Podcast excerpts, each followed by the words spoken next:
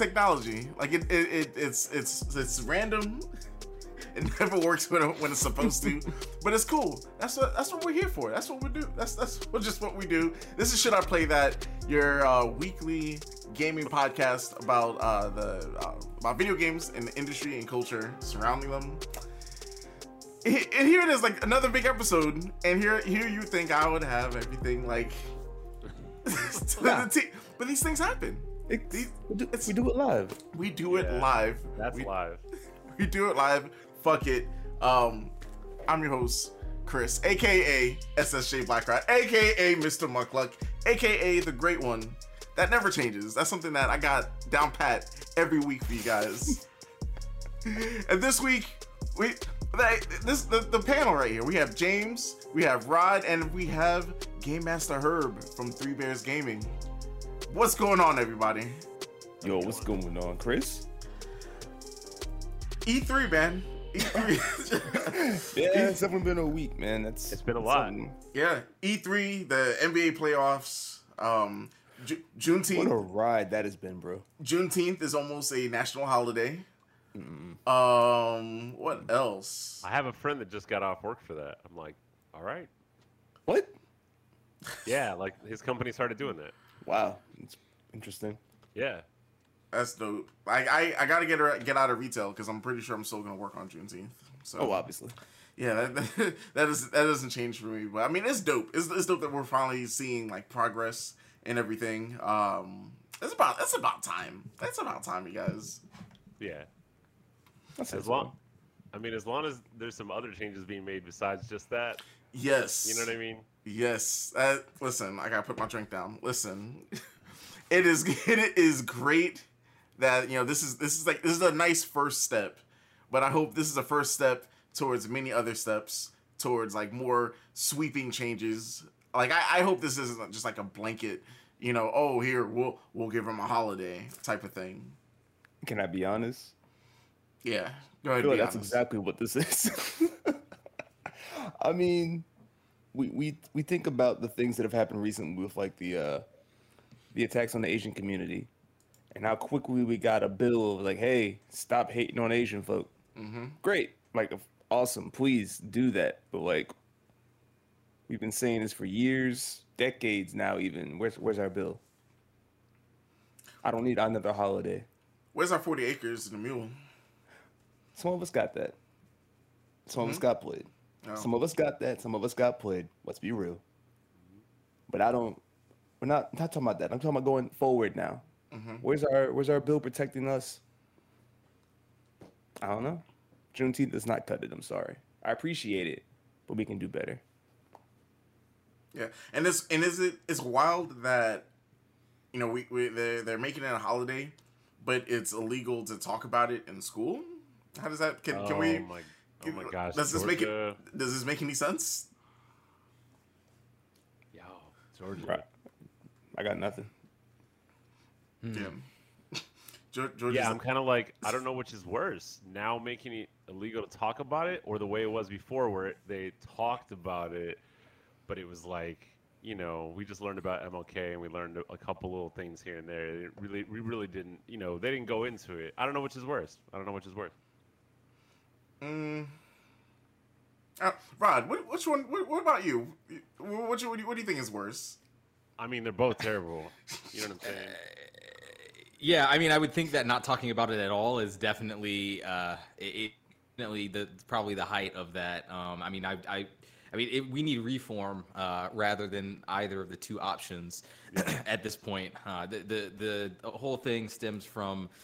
Uh, you know, obviously, uh, white supremacy under this system that we've uh, that that dictates our society as it is now. Uh, you know, it, it just it trickles down to the rest of us. As when you infiltrate the education system, you um, you know you you really control the narrative. When you control the narrative, uh, you know people are doomed to repeat uh, past mistakes and not know you know when they don't know their history. So. Um, yeah, I, I, needless to say, it's shitty all Yeah. around. Like I think that's that's like kind of the end point there, right? Yeah. Yes, so this is why we have video games. to ease to ease the pain. you know. to, to ease the pain. But um, Mm. how? But besides that, like like I said, like how's how's everyone's doing? How's everyone doing? How's how's the week going? You know, we're halfway through it, and it like at least for me, I have I have one more day of uh, this camp I've been teaching at, and like these past like couple weeks have been like it's been tough, of of of like doing all this stuff, but then also waking up like at like five thirty in the morning to. It's and, and then to work my other job afterwards. It's been a crazy two weeks, but like we're almost there, almost through it, almost finished. So You you hustle so hard, dude. I love it. Like the uh, I I, I totally I'm with you. I'm with you. Like I pile on a lot, you know. it's hard to say no. It's hard to it's hard to like not do things because it's like especially especially if you have like personal projects going on or projects with with Mhm. groups that aren't necessarily work. It's hard to like turn it off. Um, but I see you grinding, and that's awesome. hey, I'm I'm, I'm doing. I just want to be great. I'm doing what I can. Trying to. That's the best way to get there. yeah. Well, what about you, James? Have you, have you been? I've been good, man. Just grinding out the job. Um, let me see. What else did we do? Caught up on some uh, some Loki. Caught that first episode. Mm-hmm. Interested in that. It's gonna be nice. It's gonna be nice. I'm. I feel real good about this series already. Is it weird to watch it on Wednesdays now? Like, do you watch it as soon as they come out? No, Okay. I'm doing a uh, joint watch, so you know we got to coordinate schedules. So I'm I'm gonna be late, but typically like Thursday or Friday, I'll catch Um, up on the next one. and that's still pretty good. I I feel like it's not as like I could go on Twitter after it airs and not like worry about things being spoiled. Oh, I'm not. I'm not testing those waters. no, thank you. I've been spoiled enough. Like I remember people used to like live tweet, but like live Facebook status TV shows. Mm-hmm. Yeah. Like I knew somebody. I watched. I know like all of Supernatural. Never even watched the show, but somebody would just like post everything. It's like, jeez, Yeah. it's wild. I was just having this conversation actually because we we watched the episode uh, uh, today actually uh, when we were recording it, and uh, yeah, I mean I, I don't mind it on Wednesdays. I think it's cool to have something to look forward to. I mean, n- most people aren't watching live TV anymore, um, Yeah. and we I think we just had this conversation too, like last week on the show where we were talking about um, uh, weekly drops versus binge watching, um, and and I just think that uh, weekly is better for overall discussion, and I like kind of letting certain shows marinate. I mean, the Marvel stuff, I think is you can I can kind of you know I, I can kind of take it or leave it as far as that goes. But like if you're talking about like golden age television, you know, we're talking about Sopranos, uh, Mad Men, Breaking Bad, like those type of experiences. Like yeah, I want to let that sit for like an hour uh, every every week. That that that that kind of gives it some substance for me. So um, yeah, I, I enjoy the weekly drop. I think it leaves room for a lot of theory crafting too, which is always fun.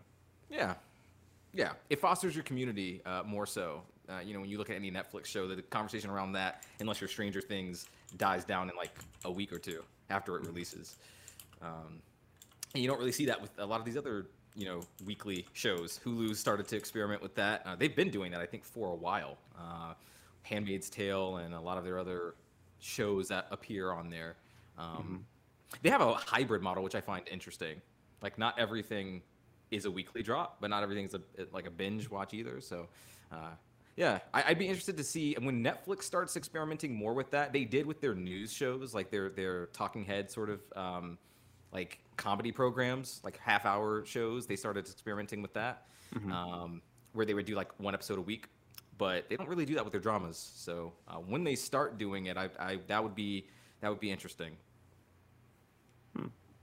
Yeah, I'm I'm I'm liking Loki. Like I think it's uh, it's there, there's so much they could do with it. I'm trying not to get too hype because my problem is with like most people on the internet. Like we we read things and we start theory crafting and we start writing a better show than what we actually get, and uh, we end up being disappointed. So that happened to me with WandaVision. Happened to me with uh, um, Falcon and Winter Soldier. So going into Loki, I'm just gonna chill and just gonna relax. just gonna just take take it week, week by week.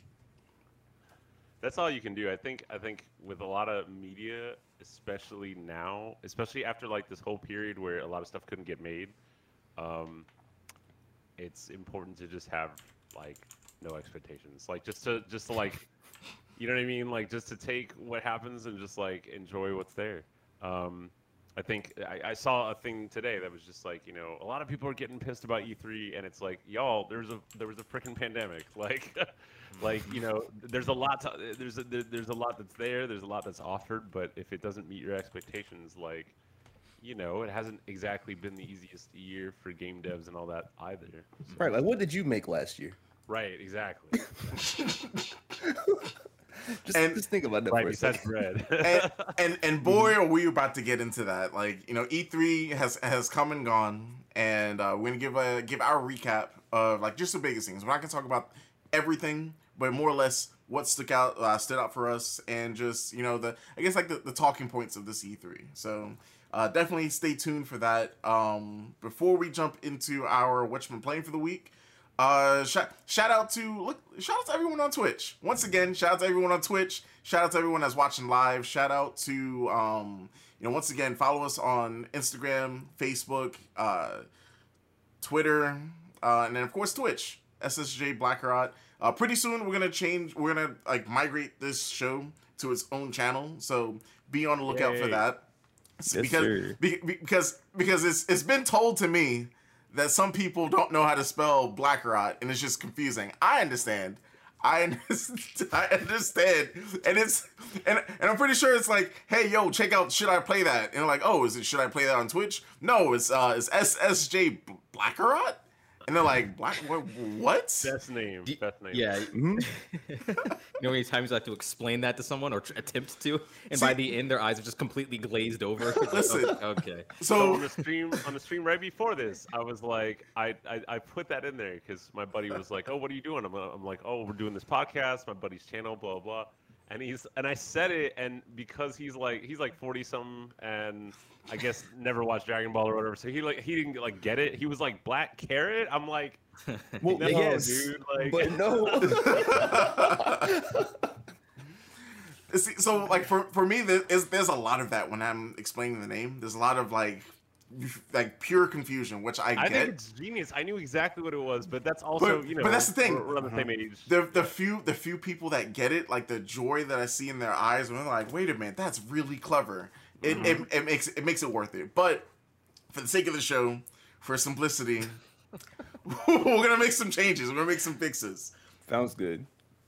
So all so all that's coming soon. Um, also working on some like other projects, working on some collabs with people. So uh, it's a good it's a good time to be a content creator. I just want to say that. So once again, like shout out to, to everyone that supports. Like the the support has been real. The support is like yeah you got to talk about like my drive. Like you guys giving my drive.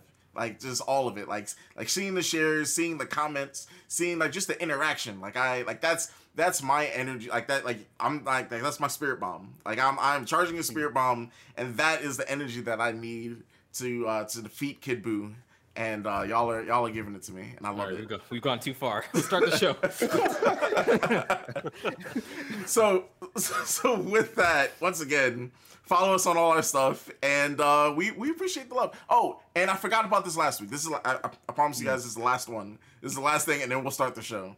But shot well two things. I lied all right so but it's, it's it's in the same boat. It's in the same we're in the same we're in the same harbor. Is all right so shout out and she's in the chat right now. Shout out to katie clism. Shout out to katie. Last episode dropping the uh the gifted subs. When when i'm talking about you know support and like that's a, that's a that's a real friend. I I I really appreciate that. I appreciate the love and and all of that. Like it it it goes straight back into this. So like you know, if you guys want to see uh fancier transitions, if you want to see if if y'all want to give me a break because every single transition, every single video, like all that stuff, all that back end stuff is is is, is done by your your homie who's also hosting the show and also keeping y'all entertained. So please, please, I I want to hire help, but to hire help, you know, it's it's it's a process. So just just letting y'all know that like any any donations that we do get goes into that, and I just want to make the best show for you guys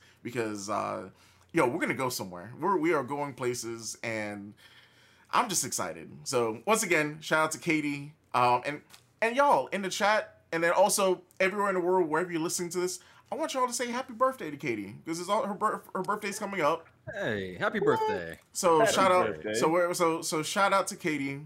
Really appreciate you. And now and now it's time to start the show. So with that, Herb, what's going on, my man? How's it going? Um, I'm feeling pretty good. Uh, I've got a big trip coming up here soon. I gotta go visit some family out west. So I'm Okay. looking forward to that. Uh, I've been playing a lot of games. Um, like so much. I mean, as always, I'm not gonna go as far as I did last the last time I was on. Um, but I'm always happy to be here. Uh, and it's like starting to get really hot outside, and so I've been going out and doing some stuff, getting some sun, getting some pool time. It's been like nice. I, it's it's been like good to feel better after being inside for so long. Um, all it takes is a little bit of sun and water for real. We are we are plants with with with mouse. That's it. Um, but yeah, uh, if I have to like, are you asking me what I'm playing right now? Oh, I mean every everything. It was it was uh, uh, uh, encompassing. All-encompassing- Just yes. okay, okay. First off, Guilty Gear Strive, like nonstop, like all the time. Mhm. Uh, it's fantastic. It's amazing. If you like fighting games, you need to play Guilty Gear Strive. If you don't like fighting games, you need to play Guilty Gear Strive. Mm. Uh, it uh, it looks incredible. It plays incredible, um, and the infrastructure, the loading times, the netcode make other fighters kind of look like, what are y'all doing? Like they need to. People need to take notes from Guilty Gear, from Arc Systems. They know exactly what they're doing. Uh, watching just a battle of Guilty Gear, even if you even if you don't know the deep mechanics, just watching a battle, just witnessing one is like literally watching an anime. Um, and there's lots of anime fighters out there, but not the way this one pulls Yeah, it together, one. not the way that it does it. Um, yeah, I haven't even done story mode yet, which is apparently an entire anime. Um, I've just been playing online matches, but it's been fucking fantastic. Yeah. Uh, I, I can't wait to get into this one. Uh, the only reason why I haven't purchased it yet is because I'm, I'm playing a lot of things uh, at the moment, but I cannot wait to purchase this. Yeah, I mean, I mean, don't get me wrong. You know, fighting games, especially one this serious, uh, are like things that you're either into it or you're not. It's Yeah. hard to like just pick up a fighting game and just get into it if you're not gonna like put a lot of time. Mm-hmm. Um, and I say that from experience because I play a bunch of different ones so much that I never really get great at any one of them. Mm. Um, but you know, the benefit is that I can pick up just about whatever fighting game and be decent. hmm Um, hmm but this is one of those things where I, I've just I, Guilty Gear has been a favorite for 20 years. I mean, the, the whole thing started with the one guy who basically did all the music, designed all the characters, uh, and assembled a team to make the rest of the game. Uh, it was all his vision entirely. He was inspired by Darkstalkers and games like that. Um, obviously, a Street Fighter fan, and it's just I, I this this is one of those things that like you thought it was just going to be like one entry in the 90s and just this passion project and it would just go away. And now it is transformed into this entire empire um, of arc systems uh, fighting games. Like like guilty gear is what spawned all of the other ones. So it's really really cool to see it come this far. It's it's absolutely gorgeous. Every moment in it is like a fluid anime. It's just it's just beautiful and awesome. The characters are so wild and um, it's like slower than older Guil- Guilty Gear, but I don't think that's really a bad thing. Um, they changed some of the moves, and maybe some of it is a little simplified, but I don't think that's a bad thing. If if Yeah. if it means more people are gonna play it, then hell yeah, you know. Yeah, yeah. I didn't get that feeling at all. Like when I um, like I mean, I, I agree with you. Like this, this slower pace doesn't affect the gameplay at all. Just from my time with the beta, uh, it, game plays wonderfully, like a dream. Uh, Yeah. especially online. And everything just looks sharper, uh, Mhm. easier to notice. I like the big numbers. I like the big counter and the, the big combo numbers that build up. It really it really feels flashy. It feels over the top and and refined and beautiful and that's you know like watching the entire journey of Guilty Gear lead up to this is really nice. Yeah. Um, obviously, we want more stages, we want more characters, but there's already five announced for the DLC, so that's pretty cool. Jeez. And um, and my two mains are already in it, so that's nice. That's fine. So I- they announced they announced like the whole character pass roster or whatever. Yeah, somebody came in my chat on Monday and said them all, and I can't remember all of them, but I'm sure it's somewhere um, with a Okay. quick search. But yeah, five five new characters, and Jam is one of them. Oh, okay. I do Um, remember Jam. Yeah, the, the the waitress with the plates, you know. Yeah. Um, my my main is always Faust or May. Faust or May. Mm, Uh, okay. and they're both already in this. So like, I'm, as far as that goes, I'm happy. Like, I'm, Yeah. I'm happy even without DLC. Uh, but obviously, more stages and stuff would be nice. Um, the tutorial is pretty damn good, but somehow it's actually not as robust as the one in Xrd.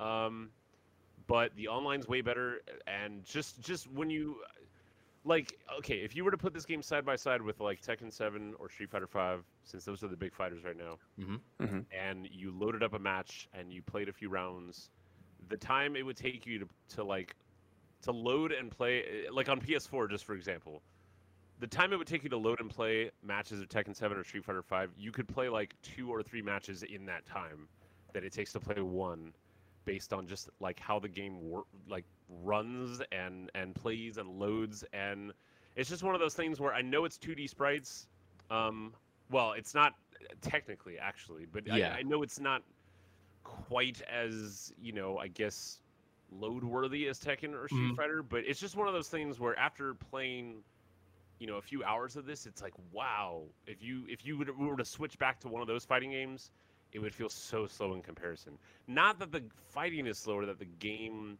the gameplay once you're in it is slow. It's just the entire journey to get there it just takes so much longer with street fighter and tekken. And i know that seems like a small thing but when you're playing fighting games i want my rematch to be like like instantly like on it. Like the, Exactly, you shouldn't have to yeah. wait. Like that was the arcade. You put the quarter in you press the button it just goes you know? Mhm. and so guilty gear you can tell these people love fighting games. You can tell they know exactly what they're doing. Um, they are masters at it and uh, yeah i could i could go on it's it's fantastic like if you've ever enjoyed fighting games play this and even if you haven't i think it's a good place to start because the tutorial is really good um, and really i mean it's just one of those things that even if you don't know what you're doing it is a blast just to watch and to Mhm. play Absolutely. Yeah, I was gonna say that's that's that's how I am. Like I've always like admired this franchise from like afar. yeah But I mean, I mean, I it, it like I, I really want to get into it, but I, I I don't think after getting like destroyed in uh was it Dragon Ball FighterZ because this is Mhm. it's- it, I know it's not the same type of game, but like it's Yeah. it's it's it's made by the same people, right? yeah yeah, yeah. So yeah, I don't know. Like I mean, mean, it has a similar flow, but it's not three v three, thankfully. Yeah, like I, I, too much. I I mean, DB FighterZ has more DNA shared with Marvel than this Yeah. to me. okay. Um, This So is I like wouldn't really worry about Darkstalkers. If Darkstalkers had like evolved and not like died off, that I mean, Guilty Gear basically was was kind of a, a Darkstalkers alternative Mm. um, in like '97 or '98, whenever it drops. Um, but but I think it, the characters, the battle system, the options you have are what make it so neat, so unique. mhm. Um, everybody has like multiple jumps. Everybody can air block. Everybody can do this thing where you block, but while you're blocking, you hold X and square, and it makes like a, a force field around you. And as long as you have meter, you cannot be hurt at all, like no block damage. So, you know, that's just one of those things where like in most fighting games that doesn't exist. So in this game, you can just eat like an entire super, and it's no big deal, like no no penalty Yeah. um, as long as you have meter. So it's it's just there's a lot more options. There's a lot of stuff going on. A lot of characters have like summons and things. So it's not just you fighting with your own body. It's like you sending out your minions to go fight them, or you creating, you know, teleported swords to diagonally slice someone across the screen or something. It's like it's it's like each character really really feels drastically unique and um, I think that's what's always given this game an edge, other than its presentation, uh, is that every character plays completely different. There's no like, there's no like Ryu and Ken. There, there's no, Mm. there's no shadow version. There's no like stronger or faster version. Every single person plays completely different, um, which I guess could be intimidating, but, um, but I think it's neat because it really lets you find exactly the kind of fighter that you want, you know, to have without an equivalent. You know, everybody, and and somehow it still stays balanced which is very hard for fighting games. And I was gonna say yeah because like I like for me specifically like I love grapple characters. So like Yeah. if you could if you could give me a, a, grapple character that can like still stand up to like other types of characters and like it you know like uh, people love zoning out grapplers like that's that's how you beat grapplers. But yeah, yeah. if if you could give me a character that has like a good solid defense against projectiles, oh man, that's scary. So so Potemkin is your guy. Potemkin can like fall from a, from wherever on the screen, and it knocks the other person down as long as they're not jumping. So like you can just if someone's Hadouken blasting you, you can just keep falling and knocking them over, and then while they're getting up, you can like rush over to them and do shit. Um, he's really good. Uh, and and and uh, on the screen right now is the the uh, there, there's two new characters so far. There's Giovanna, and there's Nagoriyuki, and Nagoriyuki is amazing. Uh, uh, like total just vampire with with vampire samurai, and he has this thing where every time you do certain moves, it builds up a blood meter, and once that pops, you then have unfortunately your health starts declining, but you also have like way stronger moves and much more range. So it's all about managing when you pop it, and then making the most of it while you're in that mode before you have to go back again Mm. um, and it's just it's just really cool. I I I, I love that it has evolved this far. I really didn't think he was a fighter that was going to last like you know after the 2000s necessarily because because really when you look at the sales and when you look at popularity Street Fighter and Tekken are like way up here. Right, right. Guilty Gear is still one of those things that it's like unless you're into fighting games, most people Mhm. are like Guilty what? What's that? Like I've never Right. heard of that. yeah. Um, and this is their answer. This is their sort of like mainstream effort uh, to to finally get people into it that didn't know. And I, I really think that's good. I think more people should get into it. I think Capcom and Namco, Nam- Namco should take notes uh, as far as how they structure their game, how the online works. Um, the lobbies are like way better now. It, it, it definitely is not as glitchy or weird as it was. Um, the interface of it is still a little strange, I guess, but I'm like, whatever, roll back netcode, fine. I feel like that's I feel like that's really uh, that's really generous of you to say that it's just weird. I feel like that thing is so fucking bizarre. Like, It is bizarre. It is bizarre. Yeah. I feel like I've gotten used to it, and compared to the beta, it's not like as as like glitchy. Like like it seems to just like work well. Okay. Um, but yeah, yeah, like understanding like having an avatar and like where to stand and like where to ready right. Is weird if you've if you if you're coming into this game for the first time for sure for sure. Mm. um, but yeah so lots of guilty gear. Um, also uh, virtua fighter 5 um, Nice. it's a 10 year old game but holy shit they remade it uh, yet again and it is free on ps4 and i'm like I've, I've been playing it all week. I've met a lot of streamers that play it and wow y'all like virtua fighter is like like okay guilty gear is the is the hardcore sort of darkstalkers sort of thing in the sense that you know air blocking and multiple jumps and lots of options virtua fighter is like the the hardcore 3d fighting game with no frills no fireballs Yeah, no yep. weapons it's like hard ass core like watching high level play of this is just mind boggling that it's only with Yeah. three buttons um, yeah, yeah.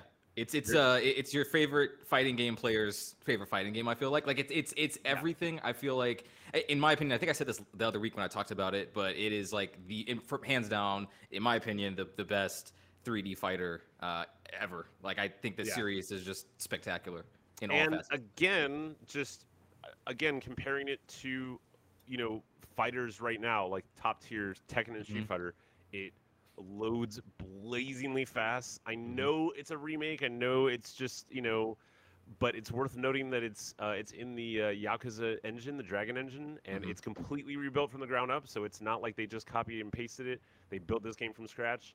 Uh, it runs super well. Everybody looks amazing in it. Uh, it uh, it's free, and then if you spend ten bucks, you get like two thousand plus DC DLC parts. So uh, for for essentially the entirety of its DLC is ten bucks, and I'm like, that's fair. yeah. Um, especially for a ten year old game, I'm glad they didn't try to pull some like, we're gonna charge fifty bucks for this. Like, no, they were just like, hey, it's free, and if you want to support this and see a Virtua Fighter Six, ten bucks, there you go. Um, and I think that's that's very very reasonable.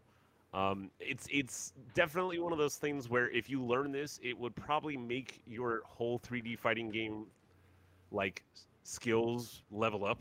Like if you if you start getting good at this, you're automatically going to get better at Soul Calibur and Tekken because all of it translates Mhm. translates over in the same way that learning Street Fighter translates over to Guilty Gear and all that. Mhm. Um, I I think watching Virtua Fighter at first, especially if you haven't played a lot of it, it might seem kind of like it's not that flashy, it's not that crazy. Right. b- But once you like get into it and you see just how many options you have and how different each match can can end up, watching people like succeed and do well in this game Yeah. is like know, Yeah. it's like it's like watching like a like you know two boxing champs. Yeah, I was about to say it's it's just like watching real life martial arts, in my opinion. Like, I mean, the moves, a lot of the stuff in this game are it's based on real like fighting styles, like things Yeah. that you can actually do. Um, outside of some of the Kage stuff, uh, Yep. but but I mean, it's it's really neat just to watch high level play, like you said, um, uh, th- and everything in this brand new engine just looks so crisp and Yeah. clean. Um, the animations look so smooth. I think they red- redid some of those. Um, Oh, yeah. and it's it's awesome. Yeah, and just you know, really, if people support this and they play it, which Mm-hmm. you know, even just looking on Instagram today, when you tag like Tekken, right, it's like millions of tags. When you tag Virtua Fighter Five, it's like thousands of tags. So outside of Japan, it's probably never going to be like that big, but there are lots of people playing it on Twitch right now, just like streaming and looking for matches. Uh, I have zero. it- It's been zero problems finding a match whatsoever. You hit quick match and you instantly have someone. You can train in between matches just like Tekken. Uh, there's a great training mode in this as well that teaches you how to do everything. Uh, and you know, if enough people spend like the measly ten bucks for DLC, they'll make a Virtua Fighter Six. So, uh, Yeah. I've been playing a lot of this, and it's just it's just great. It feels good. I've I've been playing since Virtua Fighter One, and compared to that, this has been like, you know, like Guilty Gear. It's really amazing to see the entire journey. It's it, this one is so beautiful and so fast. It's like, it's like wow, they really really upgraded it after all this time. You know. Um, so yeah, I've been playing those two, uh, and then I'm not gonna like list all these games, but I guess I wanted to pick a few Yeah. because it's kind of a lot. so I don't want to. I don't, I don't need to go into all of them. Um. Uh. Okay. So another game I've talked about it before, but I'm nearing the end of it, and uh, this is uh, well. First, I, I want to talk about Ys Eight. Uh, is the game I want to talk about. Um, I'm like 90% into this game. Uh, I only have a little bit more before I'm done, and I just have to put it out there that if you've never played an Ys game, uh, I really highly suggest it. If you like Zelda, if you like Dynasty Warriors, if you like uh, God of War, because it has all of those things in it. Um, it is essentially the premier action RPG like franchise. It's just again like Virtua Fighter. It's not that big of a deal in America, but in Japan, it's up there with Dragon Quest and Final Fantasy. Um, and eight has been like just an absolute joy to play. Uh, I it's one of those things that it's like the big game that I'm playing right now, you know, and then once that's over, then I'll move over to another big game. And when I say big game, I mean the game that I play when I'm usually not streaming, when I have some time to myself and I just need to like go into a game and just zen. This is the game. Um, for the past several months because I, I haven't really binged it very hard. I've just been kind of playing when I can.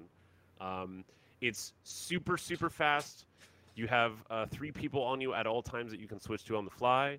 Uh, it's it's uh, you're basically you're shipwrecked on an island, and your entire task is just to find all of the survivors, build a camp, and then build a boat, and then get off. But all this crazy shit happens. That's very very anime. Uh, everything from a pirate ghost ship to time travel to a giant ocean creature to a serial killer, et cetera, et cetera, et cetera. It goes it goes way off in every anime direction possible. Um, it has all these systems going on in it. So uh, it's it's real time battling. Uh, it's very very fast. You can double jump, you can dodge, and you can block. And when you dodge and block right on a hit, it, it goes into this like slow motion parry mode, and you can use that to exploit bosses and get like crazy combos and damage. Um, every single skill you use is mapped to one of the four buttons, and each of those can level up. Each of your weapons can level up. Uh, uh, you can um, you start building this sort of like village on this island, and each new person that you find is not just an NPC to talk to, but a service provided for the village. So you meet a tailor and a chef and a doctor and et cetera, et cetera, et cetera. Um, and what I really like about it is that I'm usually the kind of gamer that I'm not gonna say I skip cutscenes, but for me the gameplay comes first. It does. So this is one of the few games that I've really, really enjoyed the story. Like Okay. you're shipwrecked and you really get to know every character because uh, your character has an affinity sort of rating, uh, a, a reputation score, Hmm. and your reputation needs to be over 150 to get a good ending.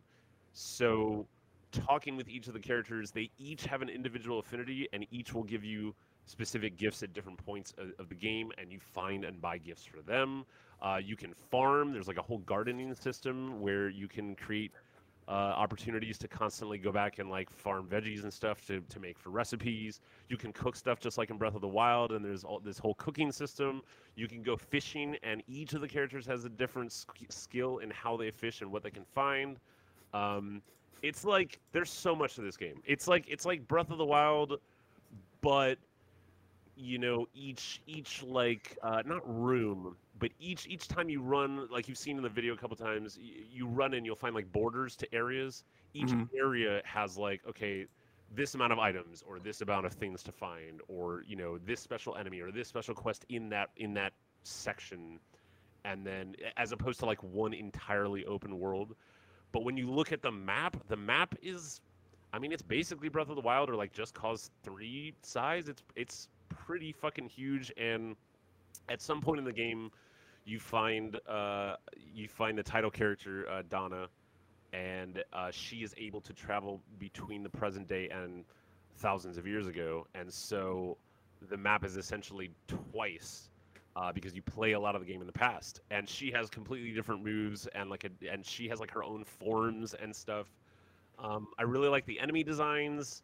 The bosses are fucking epic one boss uh, last week took me 45 minutes to beat Oh, uh, and and dodging him perfectly and and just getting everything to where I, I didn't run out of potions and I didn't run out of whatever. It was like Oh, so that was you playing well. yeah, yeah. I mean, it's it's like it's it's hard, and and there's uh, there's five levels of difficulty. I'm playing I'm playing on hard, but they, it goes up to like Inferno, and I don't even want to like I don't even want to like know. Um, the name is is Ys Ys Eight. It's it's it's weirdly pronounced. I know it's YS. If you've ever seen that game series, it's YS. Mm-hmm. Um, Ys has been just for a little backstory. Ys has been going since 1987, um, and I used to play it. Uh, I played Ys one and two. It was on like the TurboGrafx CD thing, and I had a friend in the neighborhood that like had it, uh, and it was the sickest thing ever because graphically it looked like Zelda, but back in the day, CD games, the, the benefit was that it had full motion video cutscenes. Uh, so imagine like you know playing Link to the Past, right? And then at your friend's house, he's playing another action RPG with full motion video cutscenes and a full full actual like red book music, not like MIDI shit. It was like actual like instruments. And this was like in like 1992 or 93. So it was Hmm. kind of like mind blowing at the time. Mhm. Um, uh, Ys has really never made that big of a splash in America, and I think that's a Yeah. shame because the localization's good, the dialogue's like pretty funny and clever. You have a lot of different choices you can make in conversations.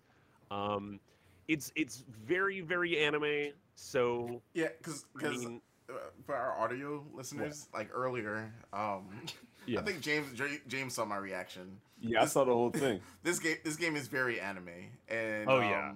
The hot tub. I mean, the, the, whole hot the whole springs, yeah like the whole hot springs thing like what? Yep, yep. so She was ready to die, bro. She- it was she was- over. and, and and all of this was in front of like a, a- like right in front of a So, boss fight. It looked Can, like. can, can you explain what happened there? so the, I guess, I guess the, the main character, uh, whoever's playing, was like you know fighting monsters, and I guess he he found this this girl at a hot spring, which I, I guess they already knew each other, but like she tried to attack him, he uh, parried it and like knocked her sword away, and then her towel fell, and and, and, and cut straight into a boss fight. not between her. Yeah, that was weird. Going going straight into like a monster fight. I yeah. Let's. Uh, I was I was a little. I was like hearing you hearing you talk about this game, it almost reminds me of like the the anti Yakuza in a way, like the like the the Yakuza in another dimension. Like Right, if it right. never blew up with zero, like because yeah, it- yeah, if Yakuza was like was much more colorful and animated, like, Right, You know, like the One Piece of Yakuza, like that. right, like like know? literal anime. Uh, because Yeah, yeah. Yakuza is is very anime, and you wouldn't Yeah, it expect it if like you just because I mean I was I was watching the trailer for during the conference they were talking about Yakuza Seven being on Game Pass now, and and I was watching it and somebody said, like saw it and they were like, huh, don't you play those games? Like, isn't that did, don't you say that that's wacky? That doesn't look wacky at all. Like that actually looks really fucking serious. And I was like, Yeah. well, I can't until explain kara- this to you right until now. You, until you hit up karaoke. Until you, Exactly. Until, until you Get hit out of the, the story. the dating the dating sims. yeah, right. Yeah. So that's what that's exactly what this game sounds like to me. Or um, and it's kind of sad that it hasn't like really taken off like that because I all I hear is like really good things. Yeah, about it. like like all I'm saying is this game is probably I've seen it on sale for like 12 bucks or even 8 bucks on Steam. The PC version is like the premier version. They uh they upgraded it with full 60 frames per second and upgraded all the textures. Nice. Um, I'm playing it on PS4 right now. I think it was only like 12 bucks. Um, honestly, if you like games where it's if you like action RPGs, you know, Persona uh, 5 Strikers is very similar. Devil May Cry is similar. Uh, old school God of War is similar. Um, it has a lot of things in common with those, but wrap that in all of the systems and layers of the hottest RPGs out there. Because there's all that too the conversations, the fishing, the item management, the cooking, uh, the relationships. Like there's there's there's so much going on here, um, and it's just a blast to play. Also, a lot of the music is uh, Yuzo Koshiro of Streets of Rage frame, so a lot of the music really fucking rocks. Um, and you know, uh, the interesting thing is that it's not really a PS4 game. It was a Vita game, and it got ported and upgraded and updated.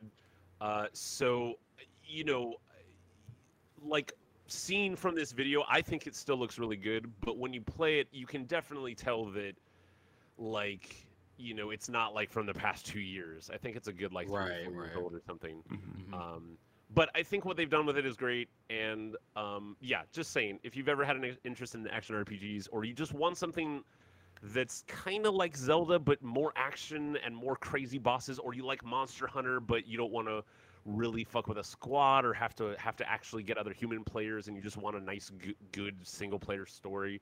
Um, I really enjoyed this, I, and and you really get to know the villagers by the end of it. I mean, you feel like you actually spent months getting to know these characters um, and there's just like an exhausting amount of content. When I say I'm 90% done, that's 90% map completion. That's not like all the fish, all the areas, all the loot, everything else.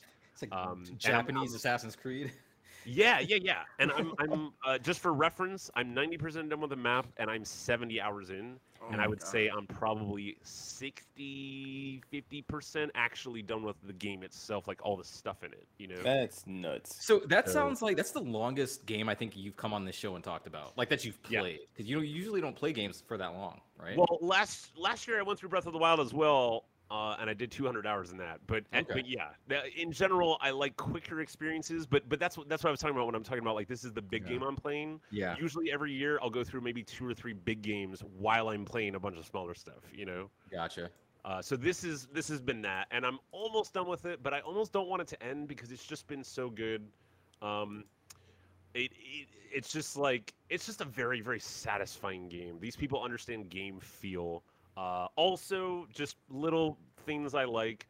Any RPG that lets you click one button, uh, auto auto scroll text on and off is genius. like you can just like you know have it have it just do the dialogue for you and then if you know if one of the bears comes in the room and has to talk to me i can just click it real quick and put that on pause you know Yeah. and then i don't skip anything i don't miss anything but i also don't have to press x at every single dialogue Right. and there's a lot so um so yeah Ys Ys 8's amazing um and then uh i mean i i, I don't know i should i how much how much how far can i go chris I was, I was gonna say, I mean, you, you always give like really good recommendations, and I'm actually like still in the middle of uh, editing. All right, all right. Like the like the last like so so, so y'all um Okay, so Game, Ma-? Game Game Master Herb, he has like the uh, was it the five dollar five games under five dollars that he does on his channel on Wednesdays. Um, check it out because so far, like all these games that you you know recommended have been like a one, been great games, games that I've Thank you. either heard of or the games that you like you put me on. I'm like, yo, this for for less than less than five dollars, less than a Big Mac, less than a, a, a, double quarter pounder with cheese. Sign me up. So yeah, Um, all right, so let's get it. Recently I was part of a uh, of a um, basically a stream. Uh, my friend uh, Slime Bubble, she's a DJ in New York, and she did she got like a bunch of DJs together and did a stream event called uh, Summer Rakarm, uh, and basically it was like a love letter and 12 hour stream dedicated to JRPGs. So it was a whole thing. It was amazing. It was great. Uh, like they had like 15 DJs come on and play remixes of you know Final Fantasy, Persona, and all this stuff. And at the end of it, she was like, "Do you want to come on and play games?" And I said, "Sure." So the first game I played because I wanted to do RPGs is a game called Half Minute Hero, Nice, Um, nice. and this has been out for years now. It was on PS3. It's on the Vita. Um, I really, really love this game. Um, it's kind of hard to describe, but it's like imagine a whole team of people that really like RPGs, but got tired of like all the waiting that happens in RPGs. So they decided to make a game where your task is to play the RPG as fast as possible Yeah. before getting the game over, um, over and over and over again in almost like a Groundhog Day kind of loop. Uh, it's it's really bizarre. Um, basically, uh, the story is incredibly self-aware of itself. It knows exactly what it is. You are literally hero. People in it are called woman or doctor, and they say lots of nonsensical things. Um, but in each area, like that's the first area, uh, you basically have you basically have 60 seconds at all times to grind yourself up, buy the item you need, get whatever you need to get in the town, talk to whoever, and defeat the boss. You have 60 seconds to do that in each area. But every time you grind, you get money, and you can use that money to buy more items or reset the time. And each time you reset the time, it gets more expensive. So the first time it's Mm, 100 mhm. coins, and then it's 200, and then it's 300, and so on and Hmm. so forth. So the whole thing is essentially about speed running an RPG. Um, and all the battling is kind of like auto battle. Like it just happens, but you have to decide when to heal yourself. You have to decide when to go to the town, what what items to have, all that stuff. Um, it's a really interesting game loop, and each time you do it, um, you essentially and I, I, I misspoke. It's not even 60 seconds; it's 30 seconds. of 30 course. seconds. Yeah, yeah. Yeah, but you can reset it over and over uh, for a price, and you know it's all about managing your use of time in increasingly hilarious and ridiculous RPG trope situations. It's Mhm. like, it's almost like it's almost like these people were like, well, what if we just like took every RPG and squeezed it into this weird like almost like timed mini game. So like right there in the video, he has only a few seconds to go defeat this boss, uh, and like if you don't, it's like you're doomed and you lose and you have to do the whole area over again. Um, but anyway, it's just it, it's got a great irreverent sense of humor. If you've ever liked RPGs, especially any turn-based game, um, this game will make you laugh. Uh, it's one of those things where after you defeat each area, like credits roll and the game's like over, and it's like next time on Hero 30, blah blah blah blah blah, and then you go to the next area, and it's just like, I don't know, I just love the the charm that it has. You can tell these people really loved making it. Um, I wish this would come back in a mobile form or be on Switch or ported or something. Like the idea that they're doing here with this thing is genius, and of course it's an Atlus game.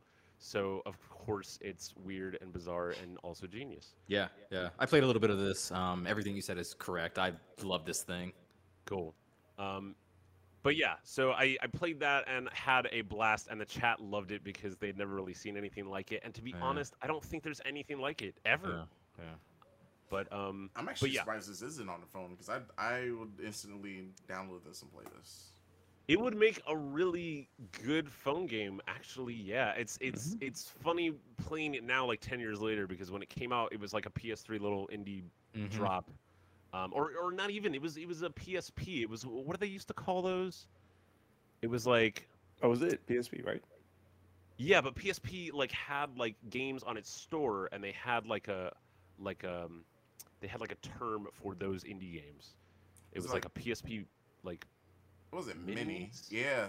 Mini's Yeah. like the first thing that popped up in my head. I think it was right. It was like it was like DSiWare, but like Sony's version of that. Mm-hmm. and only only like so many games got released for that and a lot of them are like really really good uh everyday shooter was another one.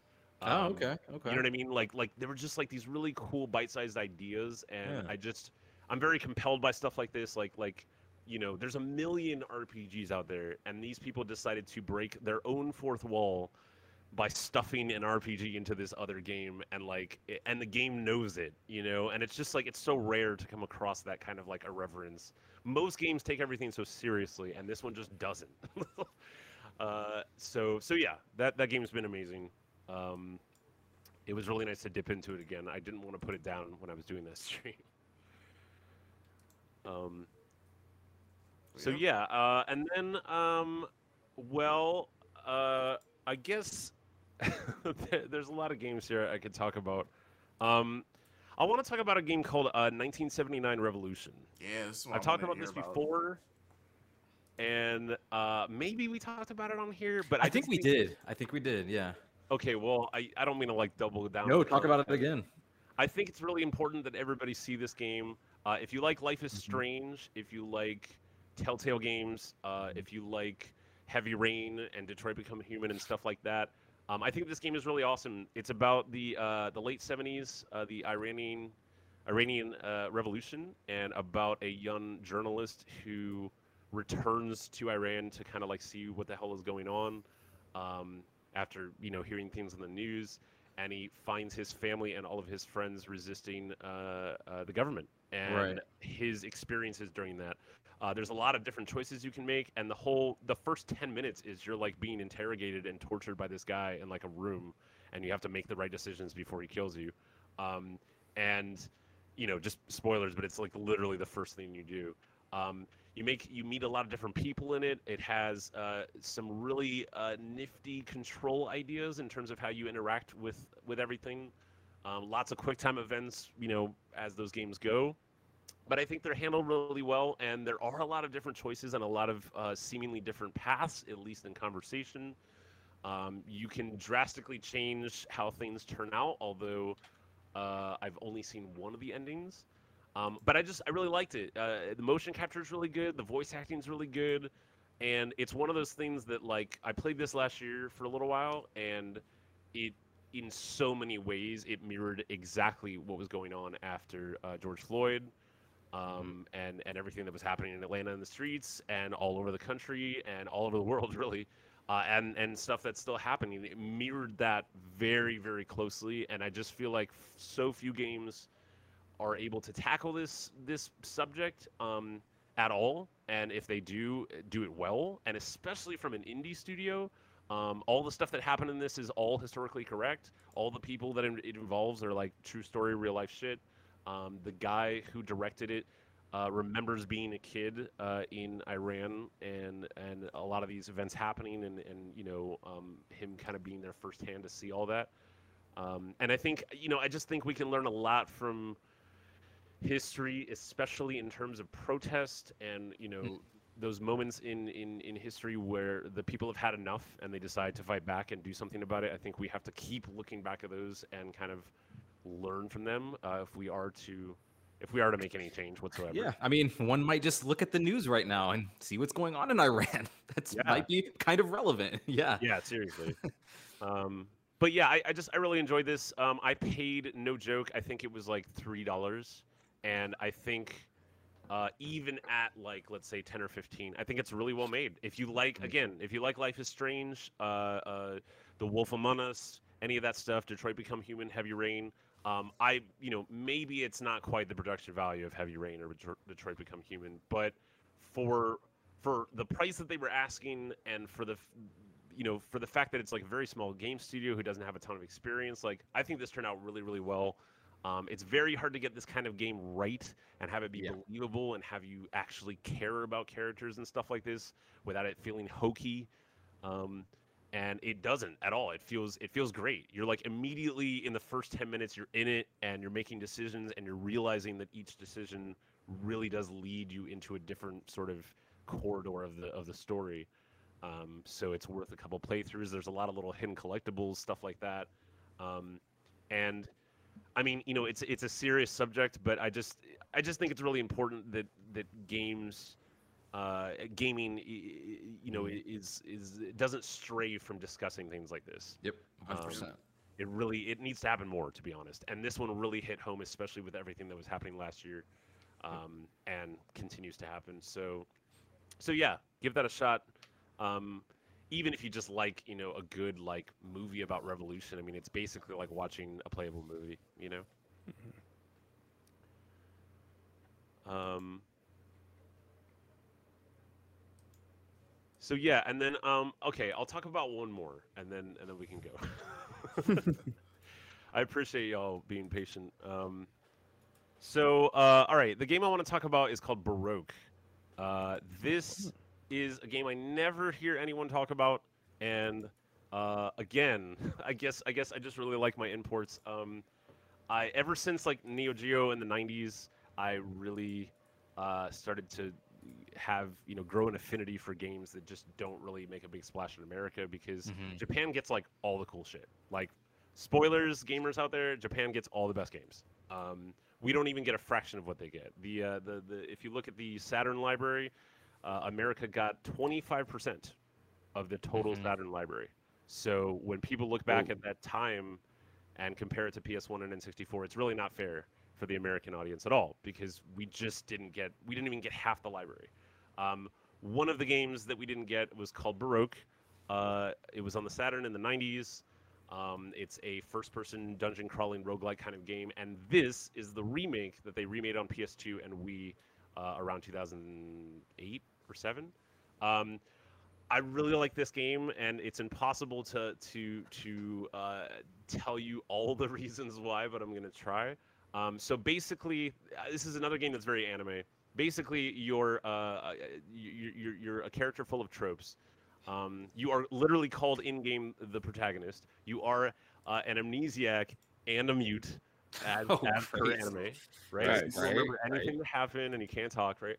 So you find out uh, that basically you you know something terrible has happened. Uh, the world around you it looks like a hellish landscape, and you know that you have sinned, and that um, basically you're responsible for part of it, but don't understand why. And so you wake up in this hellish landscape, uh, and there's a lot of weird characters everywhere, and one of them.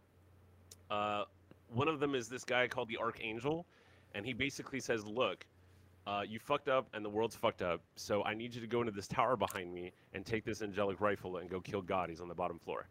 Uh, so MBD, MBD. Right, and that's it. And like you just go in, and your first run in is intentionally supposed you're supposed to die. Um, and but when you die, the game isn't really over. Every time you die, it advances the story. So whether you actually make it to the bottom floor and shoot the absolute god with this rifle, or whether you die, it advances the story. And then when you get back to this hub world, all of the characters uh, have different things to tell you and different interactions with you.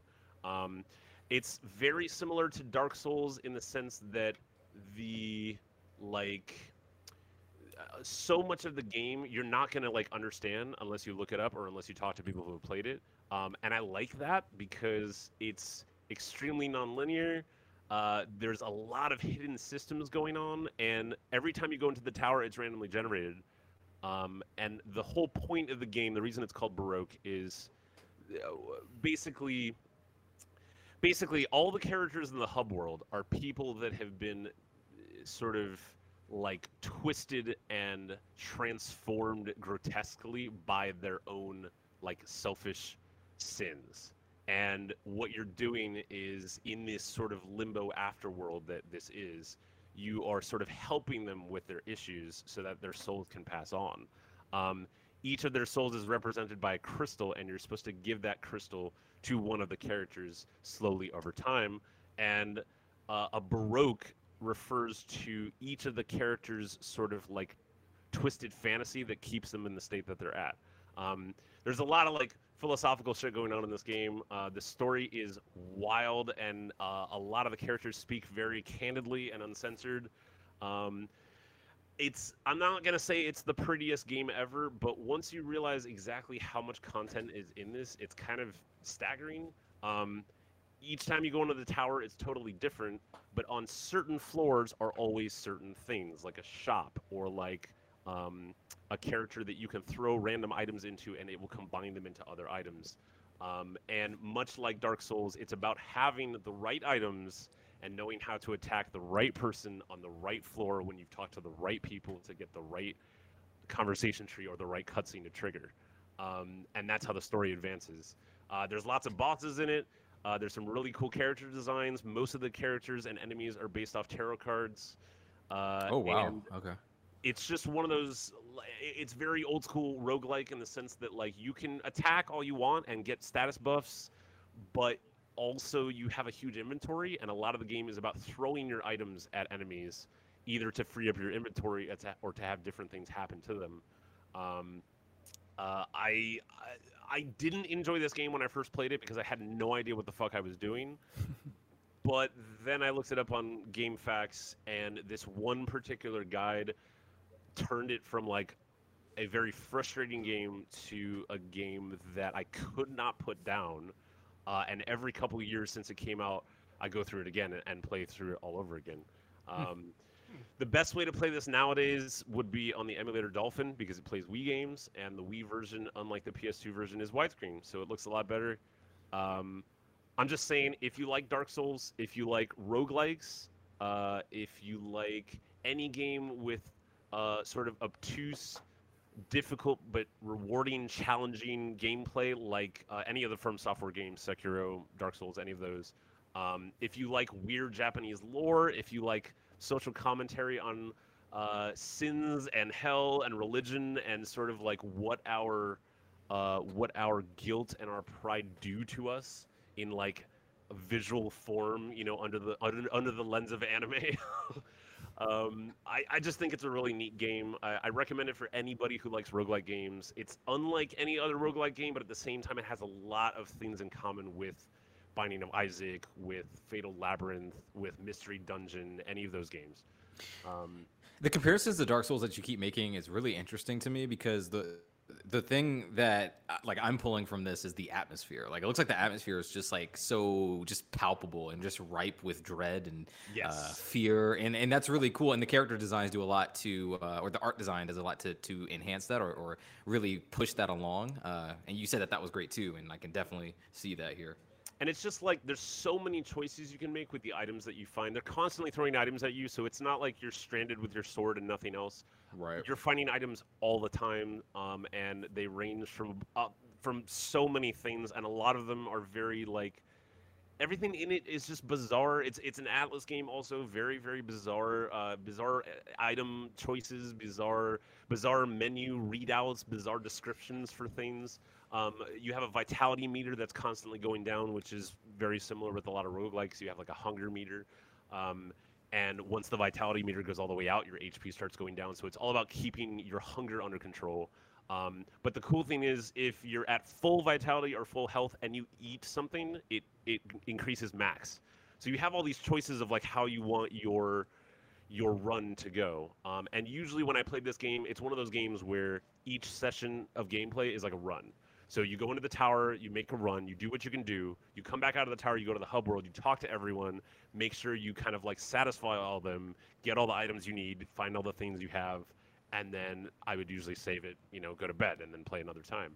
Um, but anyway, I, I really enjoy it. It's a very uh, obscure game. Um, I, I, I, the, the most bizarre thing is that recently on the Switch uh, in December they they ported the original and remastered it, the one from the Saturn, so the one that's like first person and all sprite based. Um, the, the the original one kind of looks like Doom, and this one you know looks more like Dark Souls.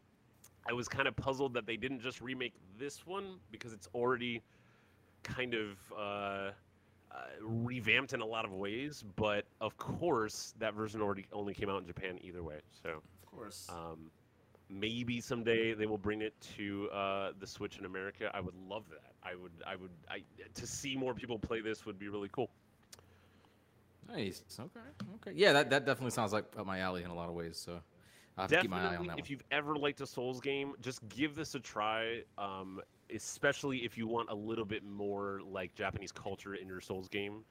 Um, not that I mean, obviously, From Software is is very Japanese, but the the setting of the Souls games is very like sort of medieval, m- and medieval gothic Lord. horror. Yeah, Yes. yeah, yeah. And this one is way more like future, post-apocalyptic, like techno horror kind Mhm. of you know vibes. Yeah, I'm a big Souls fan, so I'd probably enjoy this. Cool.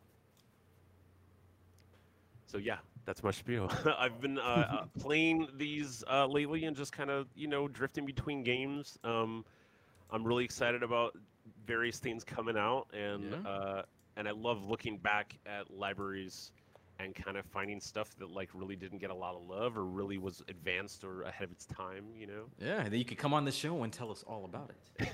yeah, I, I appreciate I appreciate the platform. I'm glad somebody wants to hear. Yes, absolutely. Yes, sir. All right, so next up, uh, James, my man. Yo. What you uh, what you been playing? So I've been playing a lot of Ratchet, to be completely honest. But I feel like everybody's been playing Ratchet, so I think we'll wait on that one.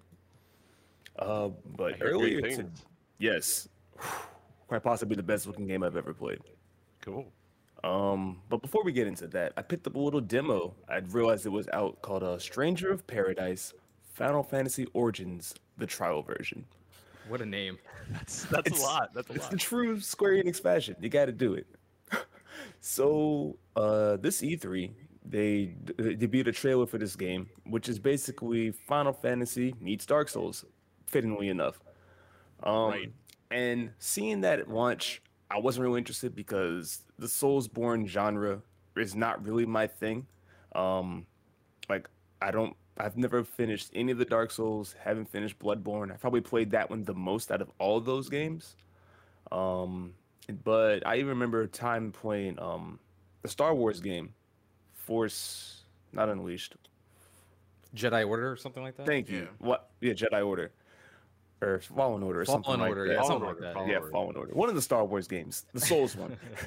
and I had a lot of fun with that concept and that style of gameplay in that universe. So I Hmm. was thinking maybe that would just like that style of play works, but it needs a few more tweaks to fit to my palate. And I am surprised and delighted to say that I think Final Fantasy hit it. Wow. Okay. Wow. Yeah. Um. So I personally prefer the speedier types of gameplay. If y'all haven't caught on by now, Final Fantasy has that in spades. Um. There is a good bit of animation canceling. There are enough systems there that you have like your dodge rolls, your parries, um, your stance changes, um, and then just like your classic Final Fantasy abilities, the three levels of magic between like fire, lightning, air, quake, all that stuff you have pretty immediate access to. So if you're familiar with Final Fantasy, you'll you'll slide right into the series, um, and you end up playing as one main character. His name is Jack. You have two AI-controlled uh, partners. To be fair, or just to be honest, the AI in this game is pretty trash, at least so far. My partners have not really contributed much of anything besides getting beat up, which is fine if you want to be like a spellcaster or something like that. Gives you time to charge up your uh, your attacks. But um, most of the damage in the game falls to you, so it keeps you involved, keeps you on your toes, and it's a lot of fun. Um, as you destroy enemies, you end up picking up uh, different bits of equipment, so you can really change your loadout on the fly. Different types of uh, gloves and cowls and weapons and boots and that sort of thing. All those different things um, influence your stats very much like how Final Fantasy does. So it feels kind of like a fusion between like Dark Souls gameplay and current gen Final Fantasy. So like 13 um 14 no, 13 15 that sort of combat. So it's a lot more fast paced but it still um punishes you for being reckless. But also rewards you for being um aggressive. So their parry system I think they call it like a soul shield or something like that Yeah. mhm. as you successfully drop these parries or complete these parries, you gain MP, and the MP powers your special abilities. and this goes for warrior classes or um, mage classes. So I can have the warrior, for example. Um, starts out with a great sword, has your basic three hit combo, but you can throw in an R2 or heavy attack to vary that last hit to be like a cyclone strike or like a devil may cry style thrust attack or um, even a launcher or something like that. And also on that map to that same button is your ability to take advantage of the stagger gauge that each enemy has. So like in 13, you hit stagger gauge, the enemy t- takes increased damage, they don't move, that sort of thing. In this game, you break the stagger gauge, you run up, press circle, you get an insta kill basically. At least for most um most enemies. Some bosses is not the case. But that rewards you with um bonus MP that rewards you with a nice burst that stuns other enemies. Um so it it's just a really nice ebb and flow system. Yeah, It's like a risk reward type thing. Yeah, risk reward. Thank you, Roddy. That's the way. And it, it keeps you really engaged, but at the same time, it feels very methodical. So I'm enjoying it a lot. Honestly, a lot more than I thought I would. Hmm.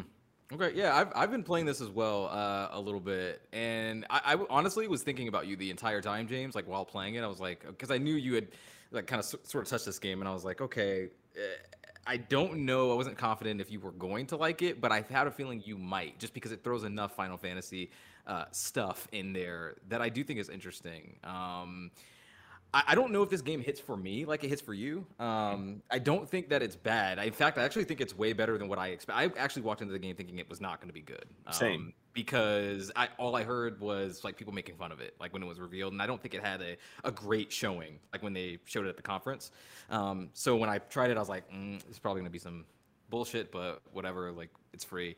Uh, and so yeah, there are. I do agree with you about like the just the raw combat potential. Like I actually think I would I would define it for me as this combat having potential, like to be really good. And there's some good ideas in there. Um, you explained a lot of that.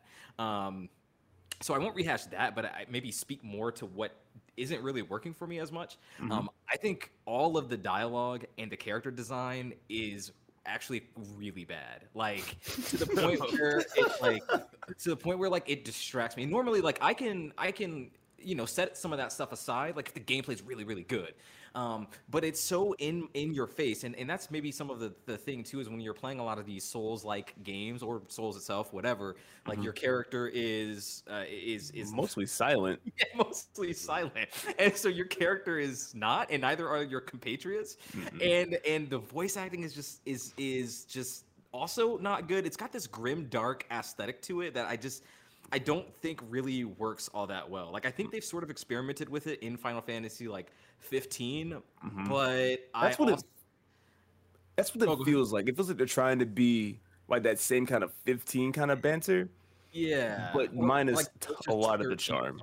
Exactly, exactly. Like they wanted to do versus 13, but like action RPG, and I'm just like, man, I, I just it doesn't really work for me. Um, well, so, so it, that's. Oh, go ahead. Like it kind of like I mean, it looks great, you know, if mm-hmm.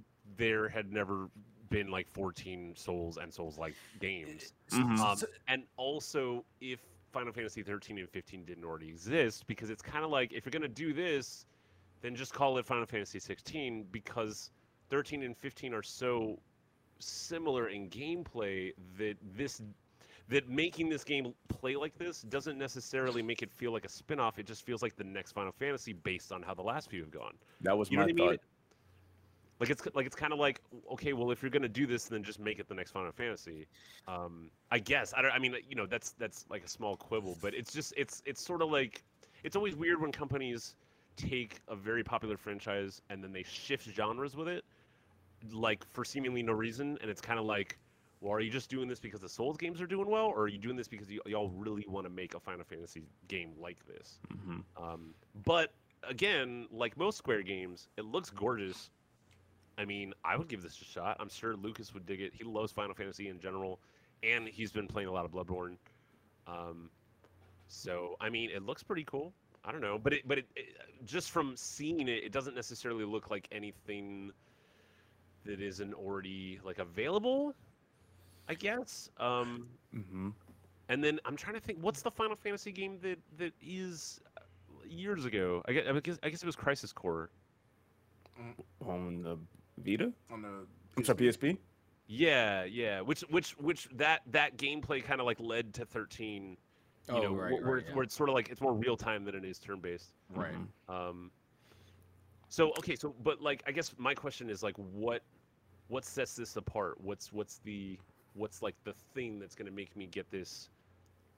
Like I mean, is how, it- how is- much how much do you like Final Fantasy? Like, yeah, that's kind that's, of that's, exactly. much it. Yeah. that's kind of it. Like, I mean, it's it it, it does ev- almost every single thing that, and, and I hate like bringing it up, but that's what these games are deliberately evoking is souls. Is souls, and, yeah. and it's like you know th- it, down to like how the death system works. You know, you test the cube, you respawn. It's like the campfire, basically. Mhm. Like all the enemies, all your health comes back, all the all that stuff. Even down to like even in the trial version, there's like several instances where the level design sort of loops back in on itself, just like Dark Souls Right. does. Mhm. And Uh, they'll even like- point that out now. Right, exactly. But there was a point you come back to a ladder and it goes, oh, look, there's a ladder. We can get back there now. Hmm. Right, right. Right, exactly. Yes, Um, guys, I get it. So, I mean, I would also say it's probably accessible. So, I played like on the normal version, but they have difficulty settings on this. So, Mhm. like, if you're, um, I don't know how like how dialed back it is on on casual or easy or whatever they call it, um, but it I, I presumably is more accessible that way. So, if you're not particularly fond of Souls gameplay or you find it very difficult, then you know maybe that's helpful. Um, Yeah. But yeah, you, just like James said earlier, like you you have a lot of options. Um, you know, it, similar to that that you would see in a Final Fantasy, like all the different magic types, um, and even kind of interesting ways you can like turn that around. Like if uh, one of the fire enemies spits fire, you can absorb that, throw it back at the enemy, and actually, if you do that successfully, like three times, you actually self-destruct that enemy. And that's Um, any fire exposure, actually. Oh, I didn't know that. Okay, Which so is- that's mhm. cool.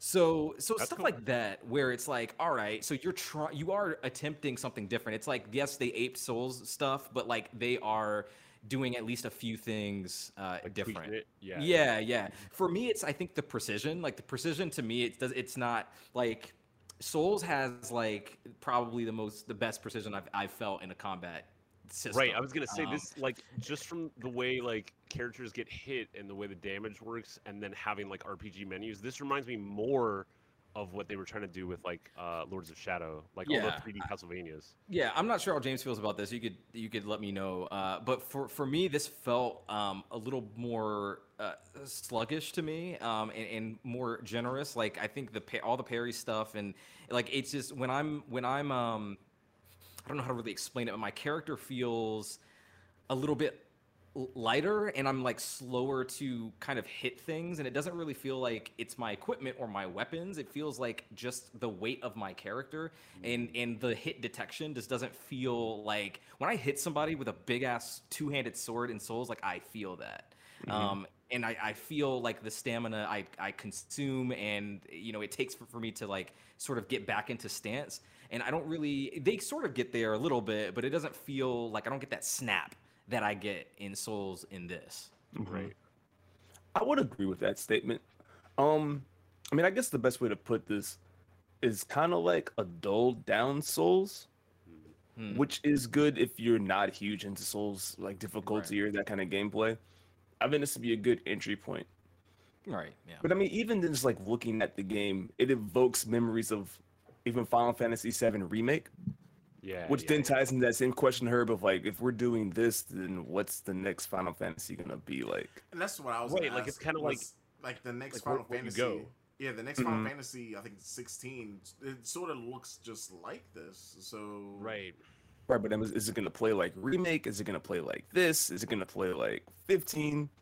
Will be its own style all over again? I feel like it was going to play like like this. I think we would have n- heard about that by now. I, I don't know if it's going to be this quite.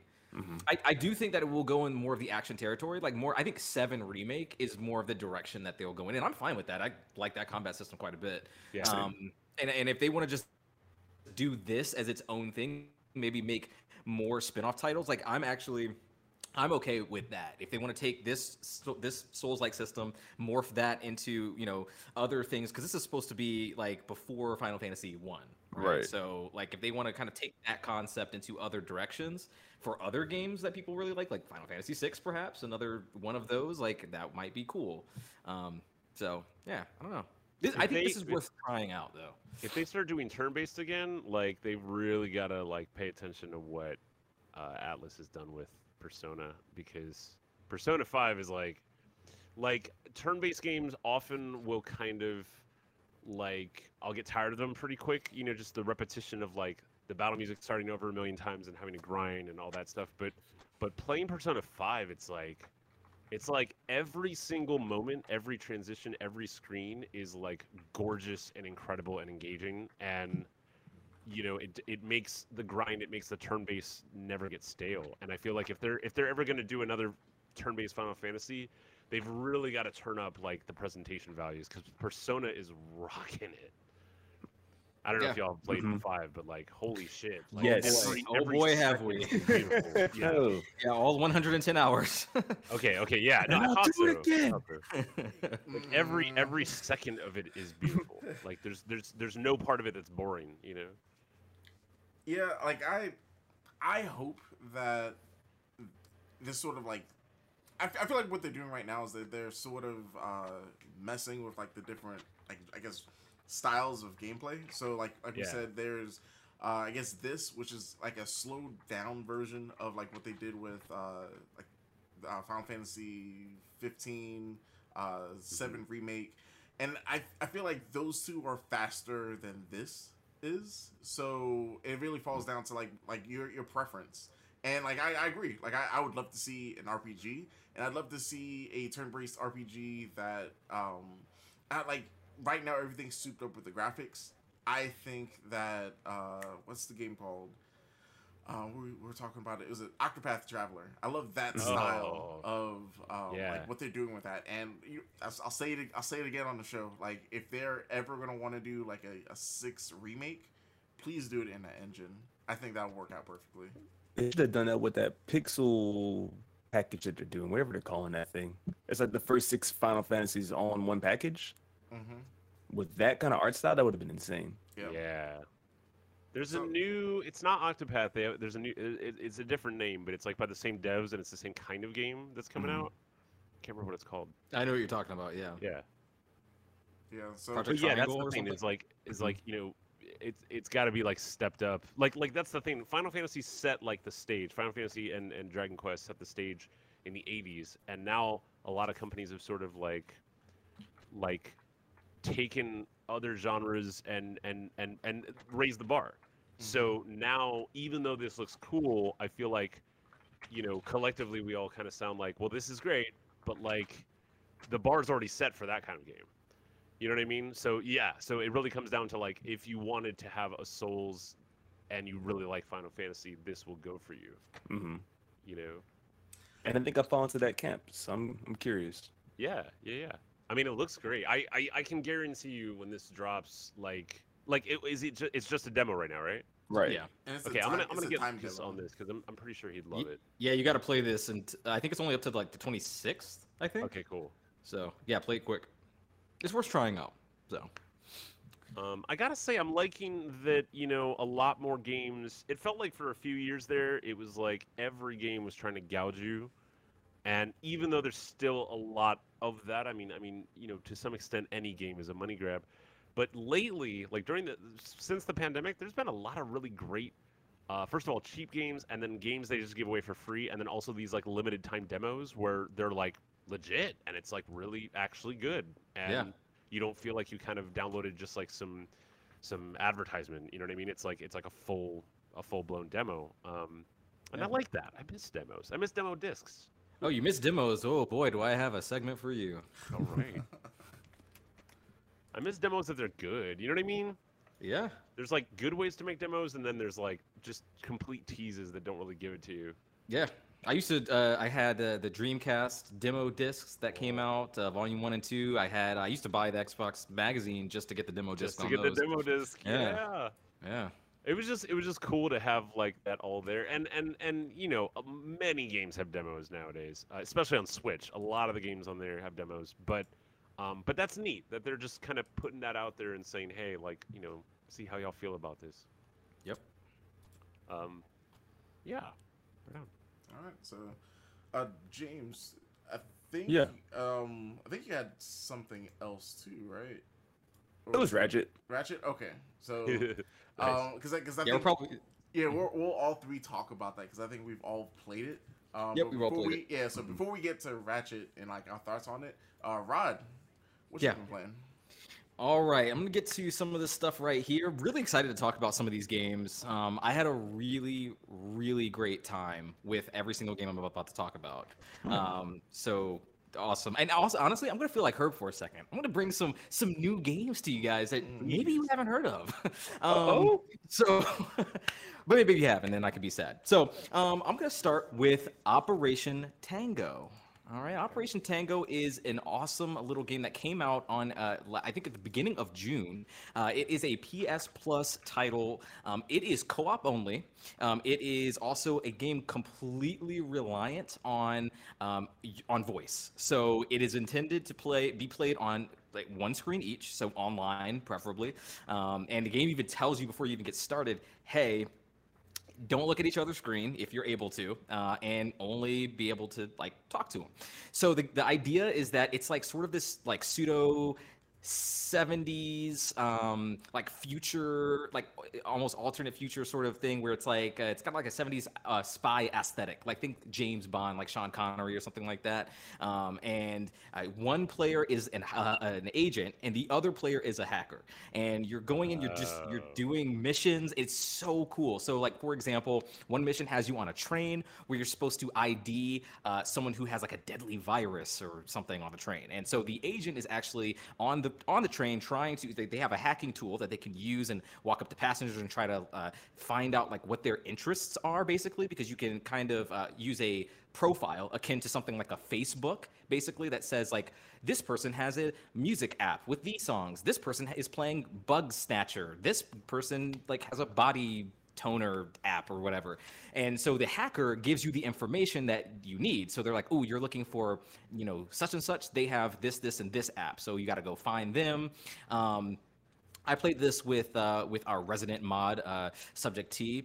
Uh, she was gracious enough to offer me a few hours of her time, and uh, we actually just ended up switching off between agent and hacker. And so I got to see both sides of it. It's almost like a completely different experience. So when I was playing agent, obviously you're actually in the field doing things physically in the world, and I'm relying on the hacker to tell me uh, what to do on certain things. So maybe I'm in a vault, uh, a vault room, and the hacker has to tell me, "Oh, okay, you have to stand on this spot in the room, and I have to only rely on their voice to tell me where exactly to be. And they can't see what I'm looking at really. There, there's like some security cameras that they can see on the, on a particular level, maybe where the hacker can kind of see what I'm doing, but not quite. Um, so you're really getting minimal information but just enough to sort of maybe make educated uh, educated guesses on certain things. Um, so there's a lot of really clever puzzles. Um, there was also another one where we had to like mix chemicals and the hacker was telling me what exactly to do and i had to press buttons within a certain timer or a time frame on my screen and i had, I had to time it correctly or else the entire place would explode. It was just, it's really cool. It's like that game Keep Talking and Nobody Explodes, actually. If you've ever played that, it's almost exactly like that um, in a lot of ways, but a little bit more involved, I'd say, on both sides of the spectrum. So I thought that was really, really fun, um, and almost like an evolved form of It Takes Two. Whereas takes It Takes Two had like the split screen, co-op based, it focused, um, but one player brute force the other player if they really really want to uh, this game that can't happen you are honestly your partner's weakest link like or only as strong as, as your weakest link um, so i love games like that i really um, Yes. uh, subject and i became even closer that night we'll say uh, because we kind of had to trust each other on a lot of things uh, but it was Okay. super, super fun This looks like a much more polished version of this game. Uh, we were here. Um, that sounds familiar yeah, it's like the same kind of thing. You're you're two people, and you have puzzles that only you both can do, but you both can't see what each other are doing. Yeah.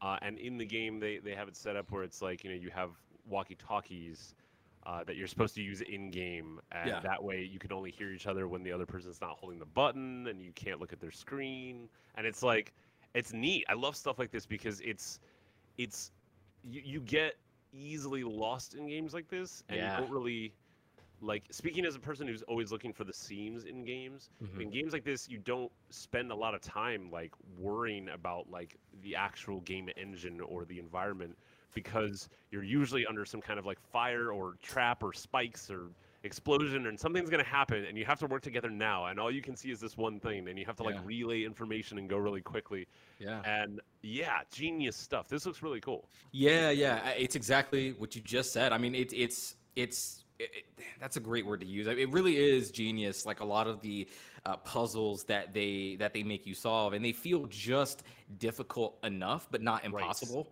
Uh, which which is a nice balance to strike. So highly, highly, highly recommend. Um, and I'm actually down to, to replay a lot of this uh, with any of you if you're interested. Um, I'll play the bits that I didn't get to play, whether that was Agent or Hacker. So um, very, very excited to uh, to finish this game. I got through this. It's very short, actually. So you know, if you're looking for you know maybe a weekend game to play with somebody, I think this is perfect. It's there's it's six missions long, and each mission took us maybe about an hour, maybe a little bit more to do. Um, so it's it's a nice bite-sized experience that I thought uh, didn't overstay its welcome at all. Um, so the next game I've got here, I'm so so excited. So before I get into some of these other games, um, I wanted to say that if you were not aware, uh, Microsoft has released a bunch of demos, oh, about 40 actually for for E3. Uh, and since this is the E3 episode, I figured it would be appropriate for me to come through with some E3 games that uh, have not been released yet. Um, so if you're interested, go ahead and check this out on the, I believe, Xbox Live and Steam. I think some of these games are available on Steam as well. Um, so definitely check some some cool indie games out, guys. Uh, so one of them that I'm going to talk about right now is Tunic, and I'm so so happy to talk about this game right now because I've seen Tunic, but I didn't really know that much about it. Um, It just I just it, it, I only saw the art style, and I was like, oh, that looks nice. It almost reminded me of uh, Link's Awakening, the remake that Yes, came out uh, last a year or two ago, uh, where like everything was sort of miniature style, and um, I it, it was. I was like, okay, I'm in, I'm intrigued with that, and a lot of buzz around like the industry in general.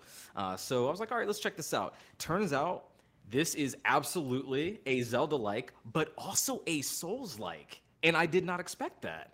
Um, which is very cool. Uh, it's it's very Zelda in the sense that like you you control this fox-like character and you're on an island and you just sort of kind of go into different areas of the map uh, to explore like caves and and mountaintops and and everything is in a like a language that you can't read. It's not English. Um, it's it's like some sort of made up gibberish speech um, and like a fictional language and you you experiment with things by doing. So you'll see signs out in the world that might say like it might say the, the fictional language on it and then it says like it has maybe skulls on it. So you're like okay maybe don't go that way perhaps. Um, but then you might see maybe you pick up an item it looks like a potion and it's again it's in the fictional language but you can surmise it is. So it really forces you to try things. It forces you to um, you know say okay let me just activate whatever this is and i'll learn by doing by experimentation. Uh, so that's really where kind of the souls aspect comes in because a lot of times in souls you don't quite know what's going like what's around the next corner until you actually go and experience what's around the next corner. Um, also there is a system that i think is really cool and didn't expect where you know it's uh, it functions very similar to a campfire where you rest at it you refill your health potions and your health and all the enemies respawn. But the world itself stays the same. So if i knock down a ladder or a bridge to create essentially a shortcut uh, that actually stays in the world even if i respawn everything else around me. Uh, so I thought this thing was awesome. Um, it does play very, very close to a 2D Zelda, um, like what the old school Zeldas would pl- play like Legend of Zelda, uh, Link's Awakening, uh, Link to the Past, all that stuff. Uh, so combat is is plentiful, um, and it, it, it feels very similar to that. And once again, that art style is gorgeous. yes So really, really pleased about Tunic. Have you guys seen this? I think Microsoft has shown this off at some shows before. I've seen it very quickly. Yeah, Never yeah, as just much. like a video. Yeah. Okay. Yeah, I highly recommend you guys check this out. Um, this whole summer like demo thing is up on the 21st. So by the time actually you're listening to this, I think you'll probably only have like two or three days left. So um, I think Tunic is the one that- with the most mass appeal, uh, and definitely one I highly, highly recommend. I can't wait to like to play this. Um, And so these are all on Xbox or on PC? this is on Xbox. I played this on my Xbox. Um, Cool, and this this one might be on PC. I'm not sure, but definitely played this on Xbox. Um, you know, obviously Zelda, but uh, one thing to note, I would say, is that it's all isometric. Yes. And Mhm. Most Zeldas are top down, Top and I know it's just a little bit of an angle shift, but there's like a whole genre of isometric exploration adventure Yeah. games like this out there, and That's like s- I love that. You know, it's it's really cool to see that kind of make a comeback and still be relevant now. They used to Yeah. they used to make games isometric back in the day before 3D was really possible to simulate 3D, and so Mm-hmm. to now see the evolution of that is really cool. Yeah, and the isometric. I'm glad you brought that up because the isometric view really gives a different dimension and space to a lot of the puzzles, and a lot of the enemies, and notably the combat. Because I don't think it really would work as well if it wasn't. If it was top down, um, I think it would have a different feel. Um, Right. The isometric view definitely does give it more depth, uh, and I I appreciated that for sure. So it seems like there's a lot of care taken care of. I want to say that this was made by one guy. Um, which is astounding. Played this Yeah, wow. game and uh, and was blown away. I'm not 100% sure on that, so I apologize if I'm wrong. But I, I want to say that i it's very very very small uh, team. Um, so yeah, definitely check out Tunic. It is just chef's kiss. It's got my rod seal of approval on it. Um, so Nice. the the next game I want to talk about here is called Sable. Um, Sable has also Herb. You're shaking your head like, oh yeah, I've heard of that too. I don't like I don't like no no, but tell me. yeah. So Sable is probably one of the most beautiful games I've ever laid my eyes on. Like in terms of just the art style. Um, and we're gonna talk about Ratchet later. I think fidelity-wise, the game is incredible, but like Sable is just it, my jaw dropped like when this game started. Um, it's got this weird cell shaded, but also like almost stop motion type style to it. I'm not sure if you're watching on the video. Uh, I'm not sure if it's gonna come through uh, properly. I think it needs to be really be at native res, but um, but man, it that's what carried me through this thing. So Sable is an exploration game. That's what the genre is that they the the publisher or the developer has has said. Uh, I wasn't quite sure like what that meant exactly um, until I played it, and I was like, okay, I got it. There's no like combat. There's no at least as far as I've gotten. Um, there's no combat. It's just uh, you play Sable who is a young child who is about to go on their first gliding, uh, what they call gliding. And that is, at first I was like, what the hell is that? But that is a little stone that you get where you can actually literally glide in the air. Um, and you also get a little hover bike, which it really feels like a coming of age story, is what all of this is, because you're kind of going around the village, talking to all the villagers and saying, hey, um, help me make my hover bike. Uh, you know, I need the parts for it. And everybody's kind of congratulating you on, on you know, your ascent to adulthood, basically. Uh, so it, it's it very much reads as as that kind of coming of- age story. Um, and you're really exploring this world. There's a lot of uh, internal monologue, and it's written very, very well. Um, that's the first thing I noticed was that the whole game uh, had very nice writing uh, attached to it because a lot of what you're doing in the game is reading. You're reading the dialogue and again also the monologue, um, and as you're sort of traversing this world, which it appears to be relatively open, a, a pretty large space here in this desert area, um, it, it, it seems to take place in a perhaps post-apocalypse because you're collecting like atomic material, but you're living sort of like in. It, it doesn't really look like you're in modern times exactly. It looks like civilization has almost restarted itself somehow. So there's some there's some mystery to that. Uh, and there's like a little cutscene you find in one of the crashed ships uh, with a radio that kind of uh, depicts some people who have supposedly crash landed, uh, and we don't know what's become of them. So that kind of provides some mystery to the story. Uh, I, I've really, really enjoyed my time with this. Um, it, it wasn't quite. Uh, I, I want. I'm curious just what the game is overall. Like, so by the time I finished this game, I didn't really have a sense of, you know, what I would be doing moment to moment for the rest of the, the game. Uh, it, it very much feels like a prologue, a setup to something bigger. Uh, and I, I, am curious. The game definitely has my attention. I'm very much looking forward to when this releases. Uh, and it's gotten a lot of uh, buzz around the Tribeca Film Festival, I think, or, or I guess they just call it the Tribeca Festival now because they do games. And Sable was a big recipient of that. Um, and the the band Japanese Breakfast, if you're familiar, great band. They're actually doing songs for this this record or this this uh, game, and I'm really hype about that because I really like that band too. So um, it seems like it's got kind of it's just checking all my boxes really. Um, I am again a little curious about what the full game has in store, but I'm gonna trust the the devs on this. If this is a two person team that made it, didn't believe it for a second after looking at it, just because it just again looks stunning. But uh, highly recommend checking this one out too if you're gonna check out some of these demos. Cool. The third game I wanted to talk about here, third and final, is one called Echo Generation. Have you guys heard about this? Okay, so oh, did I stump Herb real quick? Oh my goodness, it happens.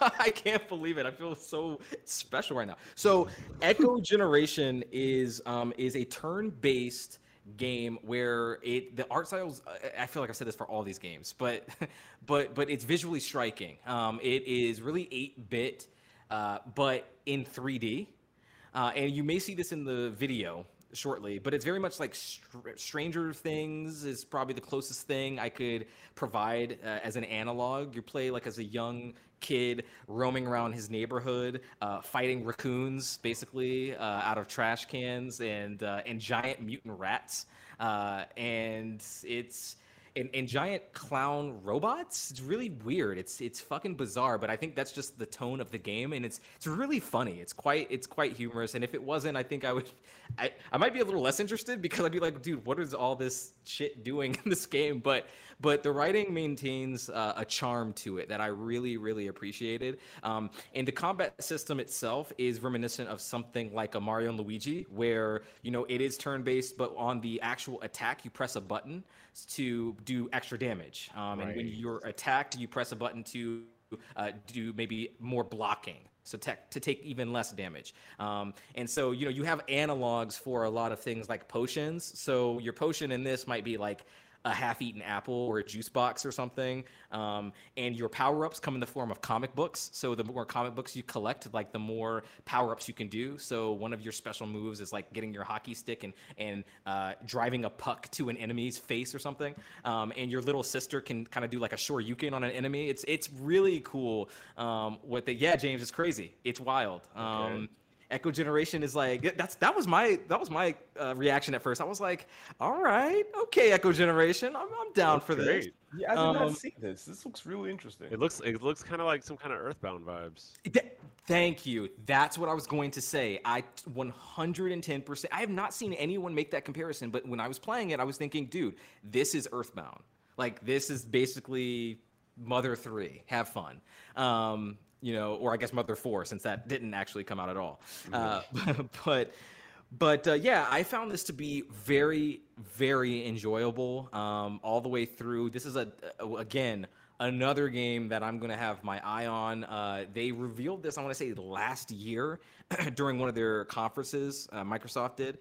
And in 2020, I remember seeing it. It was like in one of the sizzle reels, and I remember going, "Oh, that looks unique," but they didn't show much of it. Uh, so very neat that they released this demo for us to try out uh, for the third and final time. Highly recommend this one. Um, I think you guys particularly might enjoy it because I think everybody here enjoys turn-based uh, titles uh, and, and, something that's relatively irreverent um, and funny. So I, I think that uh, this is this is this this comes with high marks for me as well. Cool. I I love games that like uh, sort of take like reality or take like you know like real things and, yeah. and, and, like turn it into a game so like like you said like the the items that like is, is coffee or you, yeah. you're using a hockey stick as like your weapon like i i, I love uh, games that do that so and then like just the art style and everything looks pretty good Uh, Yeah. Looks really good, actually, and uh, this this might be up my alley. Like I, Yeah. this is the first time me uh, like me ever seeing it, and Yeah. I, I I'm ready. I'm gonna uh, wish list it. Uh, I, I don't, yeah, this is definitely going going on a backlog. Not even backlog. This is day one. Chris, Yeah, oh yeah. can you find some combat? I gotta see it. Yeah, I'll bring it- bring that back up.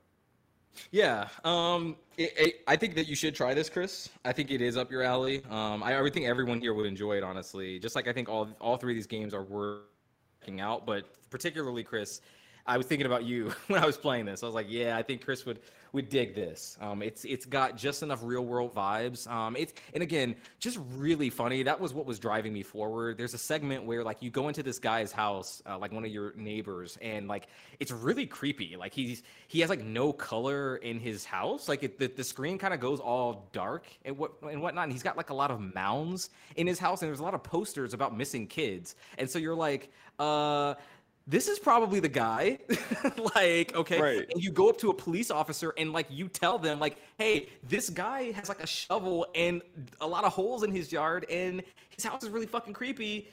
All the missing kids is probably here. And it's the exchange is just really humorous between them. They made they managed to make like that sort of storyline which is like really dark and like something funny and they make they don't make light of it but the way that like they're they sort the adults brush it off just as they would you know a kid typically and nobody's going to listen to a kid with this. Um like that's that's kind of how it's approached. So you really do get that perspective of you know of a of a child in this world um just traversing you know just living your life. And i, I think it's super cool um there, there's a lot more going on in the background too And I was gonna say, and I love that you know you said this earlier, and it has like the um the Mario and Luigi type of battle Yeah. system. So yep I I always know what- I love about that battle system is that I feel like whenever I play RPGs like this, I always find myself hit try, like hitting A or hitting B, like either when I get hit or I'm doing an attack. Because in my Right. mind, if I hit it, you know, correctly, I'm gonna get a critical hit.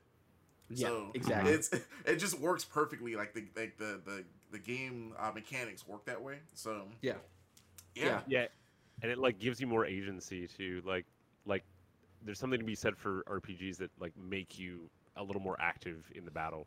yeah. Um, Yeah. And then you know, like like in other words, like in Mario Luigi, like you're still gonna hit anyway, but you'll do extra damage if you get it right on it, and that's like that incentive is really nice. Yeah. Mhm. Yeah. I was really excited to play all these demos. This is probably the most hype I've been to like come and tell you guys about some games in, Oh, in, cool. in a really long time. So uh, I, I plan on playing a few more demos. I didn't get to everything. I'm probably not going to get to all 40 games before they leave on the 21st, but um, I have a few more on my list I'm going to get to. And uh, yeah, I, again, all three are worth checking out. So that's what I've been playing, guys. Uh, Chris, what you been playing? Oh boy. Oh man. What have I been playing? So I've been playing one game. One game this whole time. And it's uh y'all, it's it, next gen is here.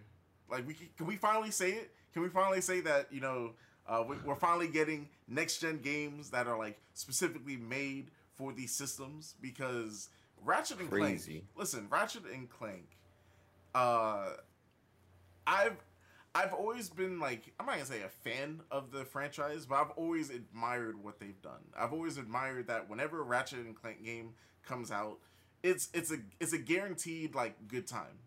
Um, it's and like to to my knowledge, I feel like most Ratchet and Clank games have come out and have in some way pushed uh, the system forward. Like it, it- it really showcases what the system could do, and it's it's all the like the little details that they add into their games that really like it it it's it, it really puts it, it sells it to me. It sells it to like it, it feels like I'm playing a Pixar game, and at this point, like to like how far they've gotten, like the game to look, they've gotten the game to play. Uh, at this point, we really are playing like you know I was about to say, like I've heard that description for so many games in the past, but no, no, no. This is this is the one though. Like Yeah. this game is actually the Pixar game, um, like unequivocally. Yeah. I'm really curious to hear you all's thoughts though, like just overall on this thing. so man i have, I have like a couple of like things that i i, I had to sit down after playing this game because i have finished it And Oh well, okay. You So, finished and- it. so all right, so this game isn't a long game. You can honestly finish it within 15 hours, and that's like 15 hours of you uh, trying to level up weapons or trying to find like all of like the hidden things in the world. Um, if you're trying to speed run it, maybe around 11 or less than 11, but it's man. Hold on, I, we've we're talking about the game. Let me give me James. You talk about it real quick so I can put it on the screen because uh, I, I don't think my Okay. words will, will do it do it justice. It looks So- great. So let's just talk about going back to that playing a Pixar thing. It's not even so much that the graphics look so good, but the seamlessness of it all. It's it's staggering. So especially in the beginning portion, there was a part where the game just kind of like pans out to that third person view, and I was waiting for the cutscene to continue. And I just realized I was standing there waiting for the game to like to start playing. It's it's so incredible what they've been able to do with just like the technology on display. But even beyond just the the beauty of the game it feels like ratchet and clank refined. Um i've been playing in performance mode. I've been spoiled with the 60 i can't get away from it.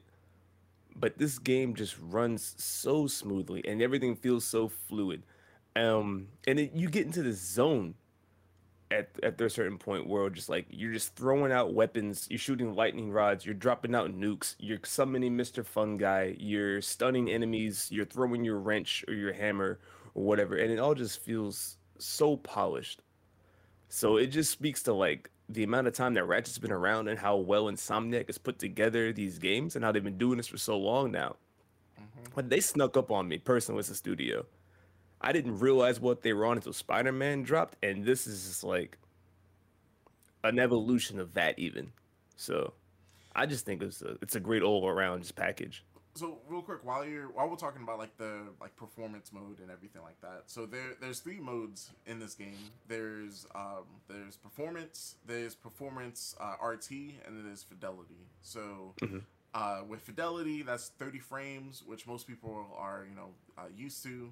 Uh, and that's gonna be like that's gonna give you your 4K resolution. Yeah, it's That's- native 4K. That's that's native 4K, and like and that's why when we- we started this, I said, hey, like this is PlayStation 5. Like this is they are using the PlayStation 5 to its fullest, and this this is the mode. This is the mode if you if you have a 4K TV, and like just sort of to preference all of this graphic talk.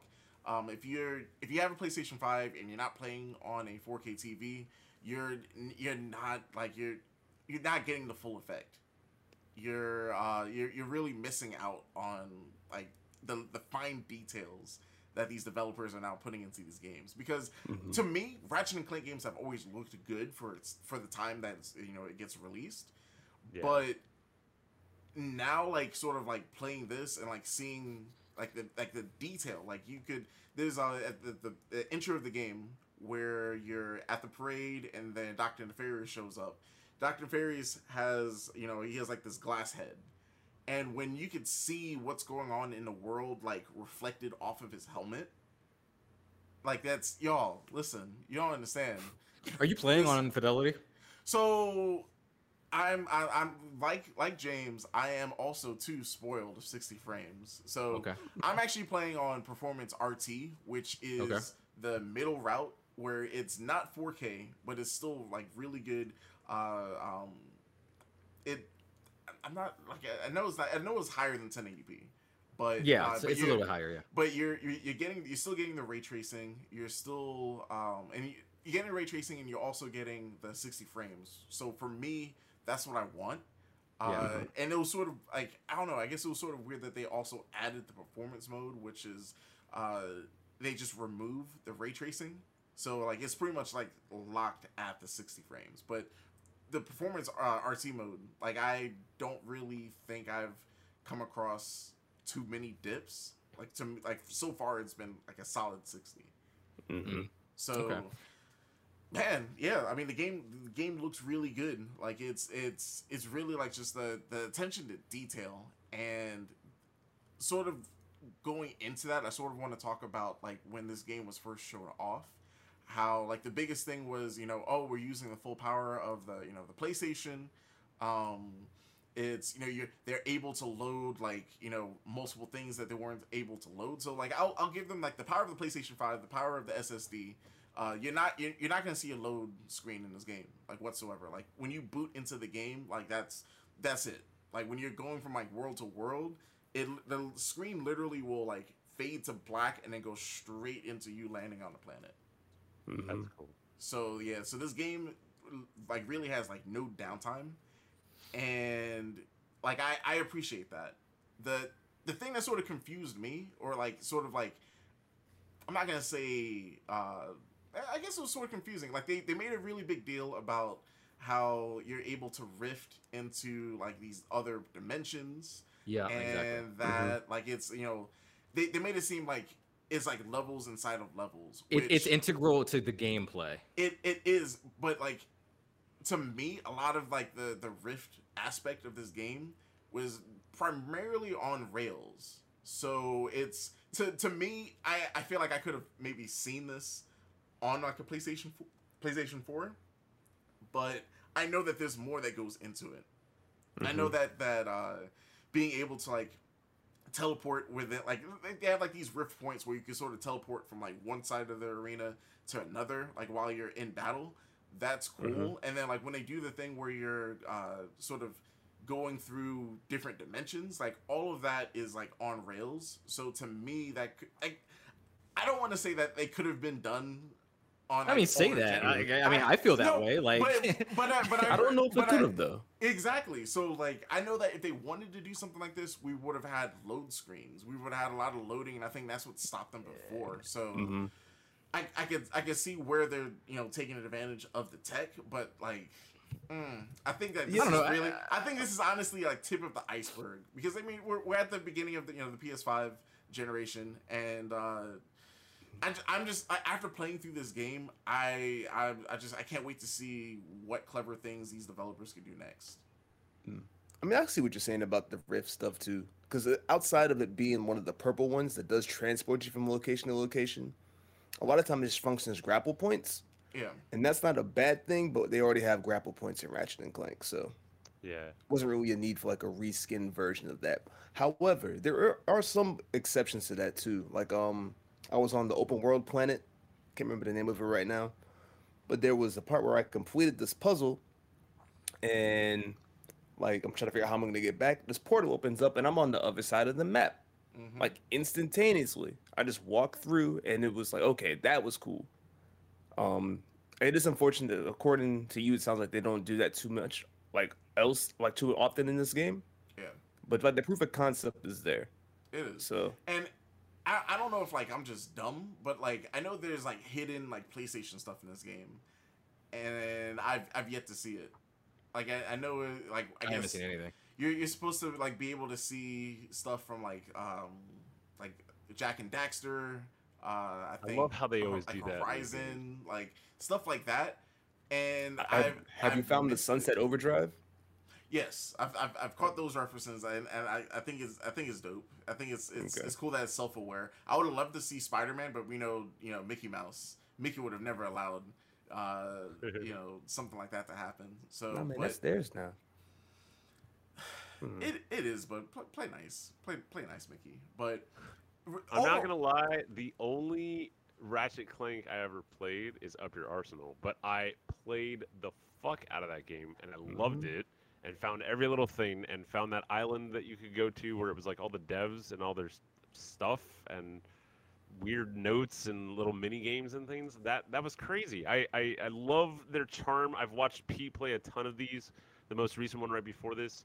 Um, uh, I I think it's honestly astonishing that this, like that these characters have lasted this long because it's pretty much like there's so many like, there's so many like critters with attitude characters over the years that have just like gone, you know, and Yeah. pretty much Sonic has lasted and Ratchet and Clank have lasted.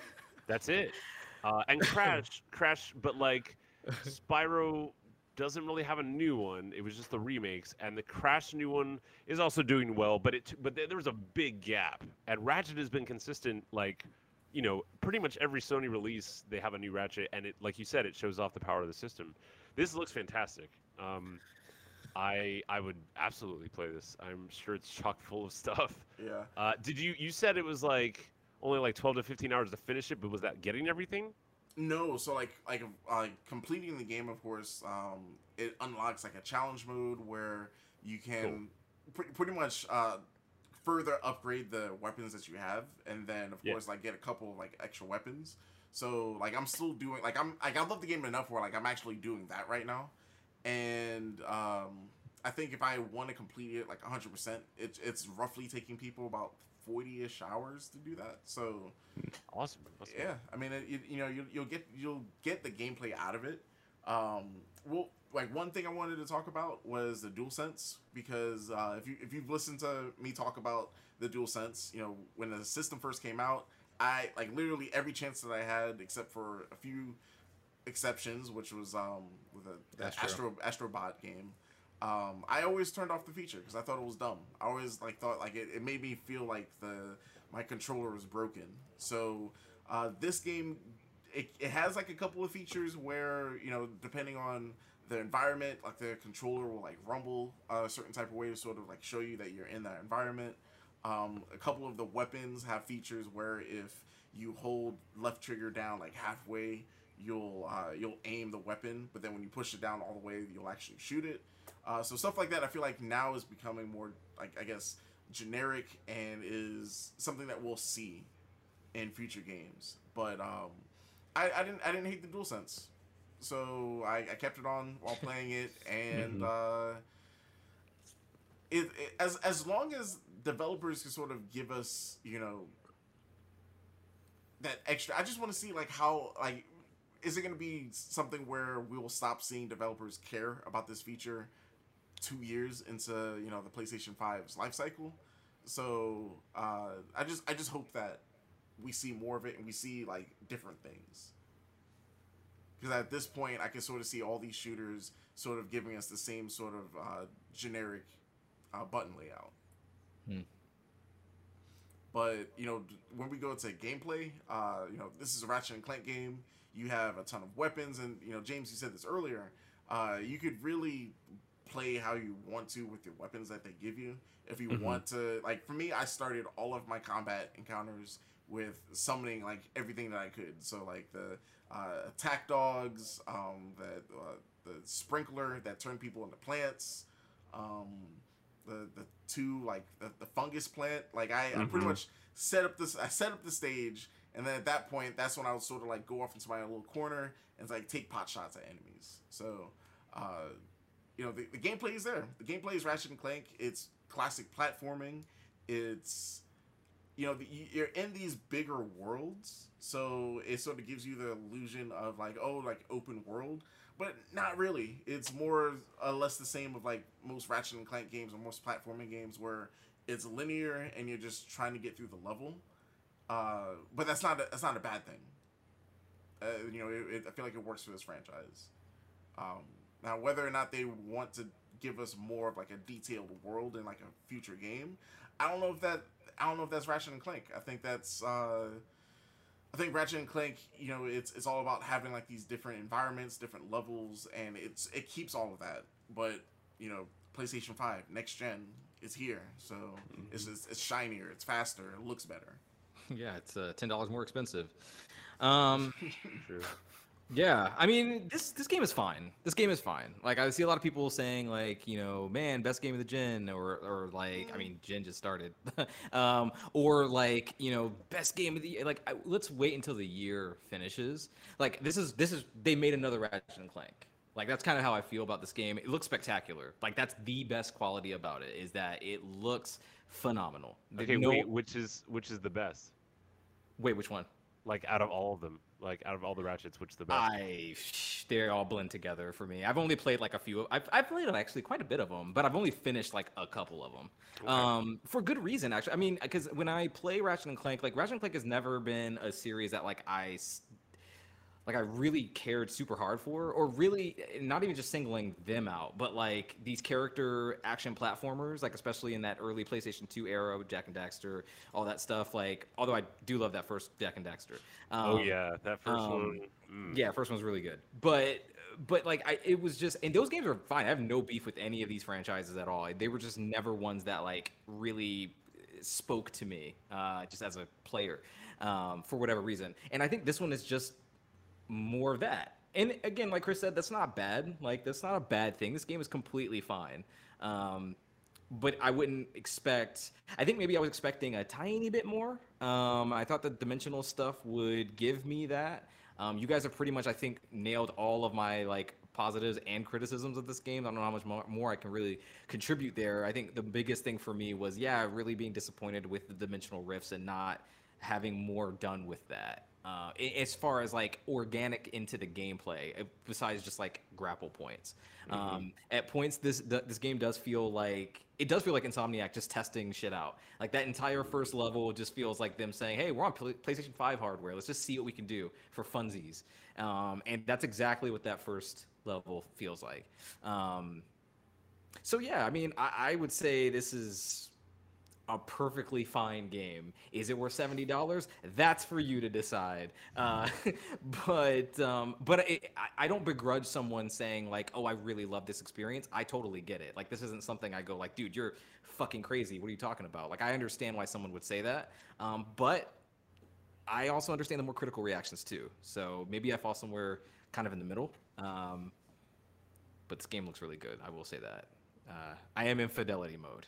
I, I, I was losing too hmm. much visual bells and whistles. Like I was flipping between the modes. I didn't like what I was losing. Uh, I couldn't see. I think I was flipping in that city when you first drop in, like after the parade. Um, and I could see so far into the distance details that I was like that I, I love looking at that stuff, especially with a game that looks as good as this. I was like, okay, I want to see all of that. I couldn't see that with the performance RT mode or regular performance. So I was like, I'll eat the 30. That's fine. Um, I did the same games, thing with Mario. So. These mm-hmm. games have all have never been on PC, right? Only on PlayStation. No, only PlayStation. I I would love to see this on some super high end PC, but, yeah. but I mean, like you said, from everything I've seen on on PS5 so far, this is definitely like a step up uh, in terms of oh, fluidity yeah. and fidelity. Yeah, I think it is. Sense. I think it's a step up from. Um, I think the previous good-looking stuff was like Miles and Demons, mm-hmm. uh, yeah. and this looks better than those two. I think. Cool. So, yeah. Well, Insomniac definitely knows how to make a solid game, um, and like, I don't know, just just all the weapons, and there's usually all these like hidden collectibles and all these little mm-hmm. side things and stuff they hide in these games. Uh, I always like that a lot about them. Um, that's yeah. cool that like you already like you plowed through, you already finished it. That's like all this past weekend or what? Uh, yeah, since the game came out, like it's nice. yeah, it, like for me it was like maybe uh just getting home, and that was like a, my like unwind. Like I, you know, I, I work two jobs, so yeah, yeah, when, yeah. when it, when it, when I get home, like I I sort of want to like decompress, and to, I think the reason why I enjoyed this game so much was that this was that that perfect game to sort of just sit back and like decompress. Like the story was good, gameplay was fine, uh, gameplay was great because I if I don't have like a reason to complain about a game and I could just play the game for what it is, I'm at, I'm at a good point. I'm at, I'm in a in a happy sure. place when I could just play the game and just like not have to like I don't know worry about like dumb quirks in the gameplay or you know just things like that. So yeah. well, and and it's like it's worth it's worth saying that like even though like Rod was saying, you know, there there it's another Ratchet and Clank, and there are lots of games out there like this,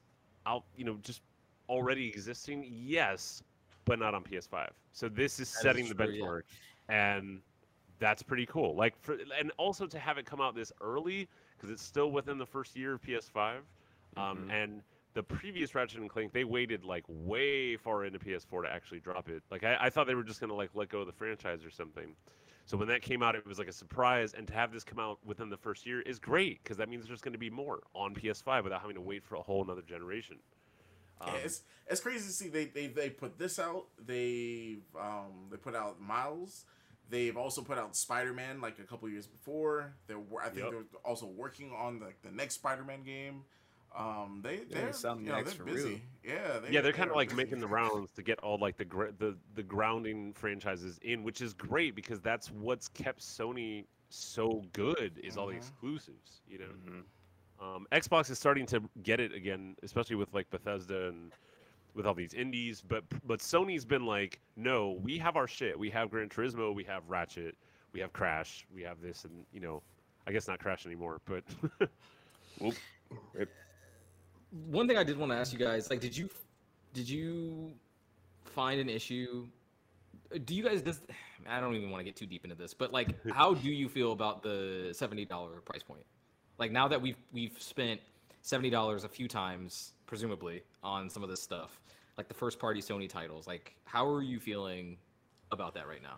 So, it, all right. So my thought is that I'm hoping that Sony gets with the times with like these um, like game services like Game Pass, like uh, EA Pass, like Ubisoft has one too. Like I, at this point, honestly, like I'd, I'd rather subscribe to you know these services where like I'm still playing the game and everything like that, and then apparently like these deals are still like they're great for the developers. Like I haven't we we still haven't had like a developer come out and say, oh yeah, you know my game was put on Game Pass and like I got screwed out of this amount of money.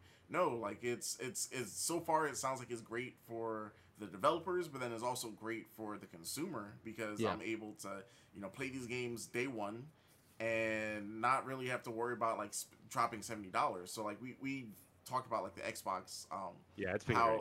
How like we haven't like we we have this you know Series X and we haven't really had to buy a game for it. We're just paying for the service.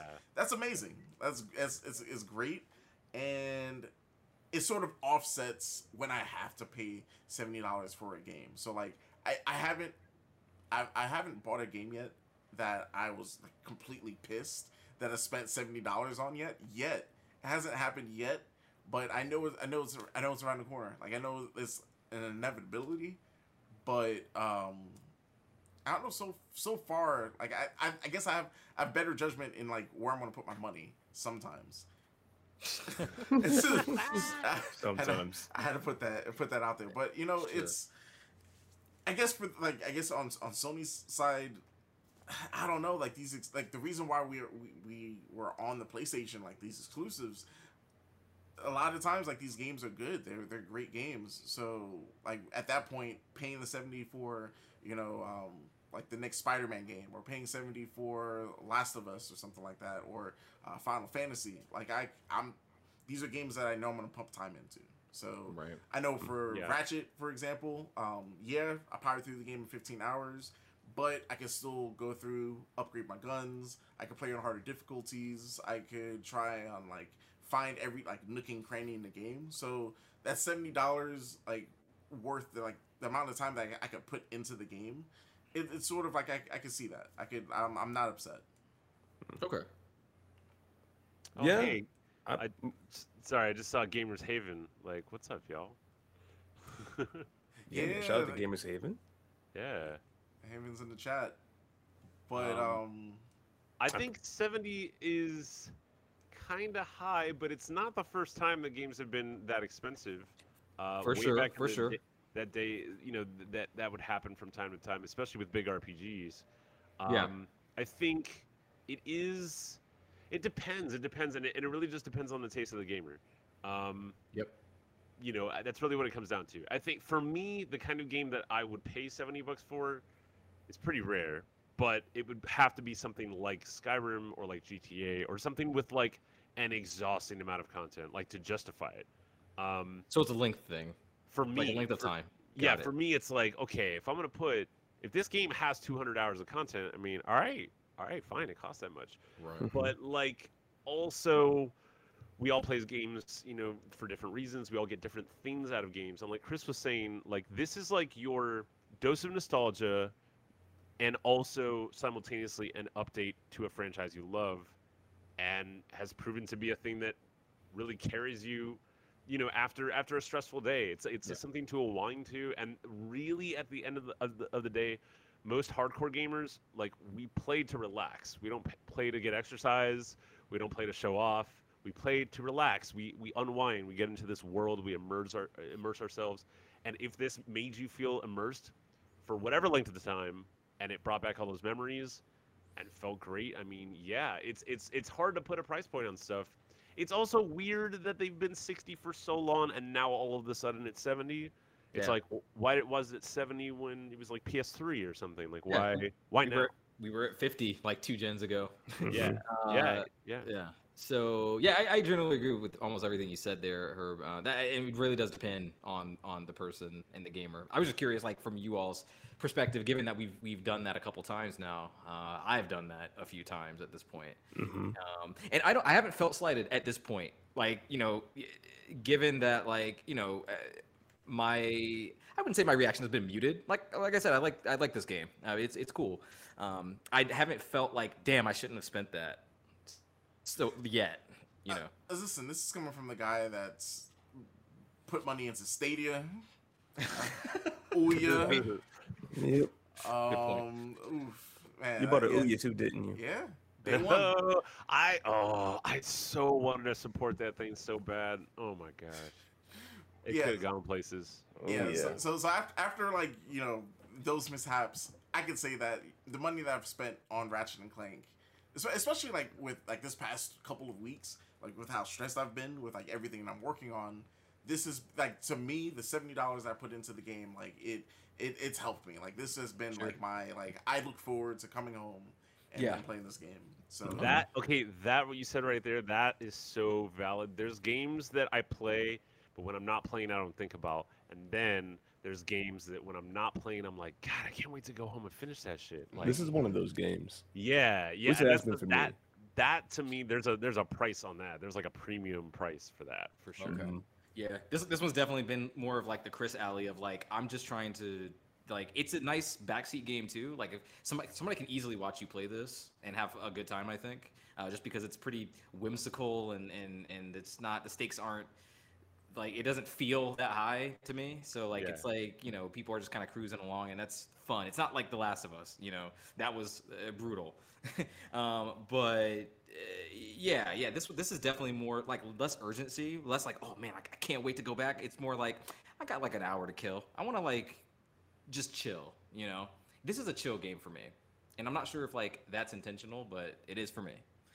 I get you. Great game. Um, if you guys have a PS5, you know, and no, and I'll say that like at, at some point, this is one of those games that like you don't have to rush out and buy it now because I can see this game being a PlayStation Plus game. I can see this, you know, this game will definitely go on sale. Uh, this is yeah, this is definitely that game where like I guess over the holidays when you're looking for you know games that are on sale or games to pick up for the system, this is this is you know something to pick up. Um, Yeah. it's it's a it's a solid pick, and I think anyone can play it. Like if if you're the type of person where you could like sit down and just watch a Pixar movie, uh, you could sit down and watch. You know, you could sit down and play this game. You can Yeah. even sit down and watch people on uh, like on Twitch play this. Like it's, Yeah. it's just right. You said it. Like this is one of those really good backseat gaming. Uh, Yeah. yeah. So. Uh, that's uh, that's what we have for for Ratchet and Clank because I want to sort of move us along Yep. because we we still do have to talk about E3. Um, Oh, we do, don't we?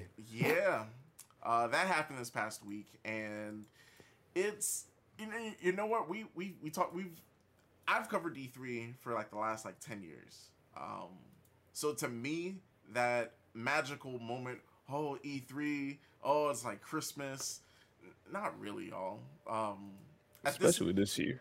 Right. I, right. I think at this point, if you if you if you're considered like an enthusiast, if you're considered someone that like you you read into these things, like you're you're you follow up on it, uh, we get spoiled a lot. Like let's just say we get spoiled uh, because of like just leaks, and then we also because of like the leaks, we also set expectations way too high, extremely high, and Mhm. once again, I feel like I'm not I'm not gonna say that happened to me this year, uh, because I I'm sort of known I, I knew to sort of temper my expectations, but there are a couple things that I got excited for that like was not shown whatsoever, and we'll Right. we'll, we'll get to those eventually. But just let's sort of like I guess overall um give our like our take on this E3. It was okay. Like it was it they we also have to remember that you know we're still in a pandemic, y'all. COVID Yeah. is still a thing. A lot of these developers are still working from home, so for them to be able to put out these games, uh, games like Ratchet and Clank, games like uh, you know, um, like Final Fantasy 15, like these games are getting like upresed and everything. Like it's it's amazing that they're able to pump this out and not be like at their main office. So you know, kudos to the developers uh, and the publishers for getting stuff out that's great. I think this E3, a lot of people were expecting to see, um, you know, more because last year was like so. You know, we're people were people were you know were struggling like like heavy back then, and people people still struggling now. But I feel like things are opening up, things are lessening. Um, if you're in Georgia, it, it's it, it sort of feels like nothing's changed. It feels like we're we're back to normal. Oh Um, yeah, oh yeah, in, in Atlanta for sure. So you know, I don't know. I I like I said, I I was able to sort of like temper my expectations, and I wasn't too excited for anything. Um, nothing really. The, to me, once again, like the the indies sort of stood out. Uh, because I don't know, like the bigger games, like we won't see for a while. So I don't know. That's that was, that's sort of my take on it. Like I've Okay, can I say something? Mhm. Okay, first off, Elden Ring. Great, I'm so glad. Right, awesome. Yeah. I'm not even that big into those, but like it finally happened, and they're gonna do it. Fuck yeah, hell yeah, Mm-hmm. Mhm. great. That's that's perfectly fine. Um, um, WarioWare. Okay, great. It's about time. I'm ready for it. Let's let's put the Jackbox games on the shelf, all all all 27 of them, and just play WarioWare because it's that good. Uh, uh, uh, No More Heroes 3, even though they didn't do it on the live stream, there was a whole separate YouTube thing where they talked about it, and I'm like, okay, I'm ready. I'm excited. I, I love that series. Um, Breath of the Wild 2, I know that's all Nintendo stuff, but that's like the stuff that stood out to me was pretty much, you know, Metroid and like uh, Metroid, of course, and Elden Ring, and uh, I, I I can't believe these um, Namco, these uh, the Dark Pictures anthology games. I can't believe these are doing so well. Like, not that like they're bad. I just mean it's nice to see like more narrative kind of movie kind of kind of Telltale games get more popular, and they're doing another one of those, so that's pretty cool.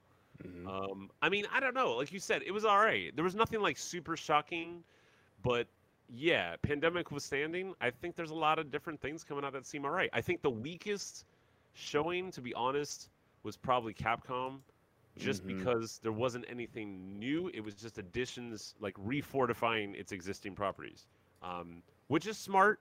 But it didn't really give us really a lot to be like, oh shit, Marvel vs. Capcom Five, you know, or like whatever, you know. as Um, it should be.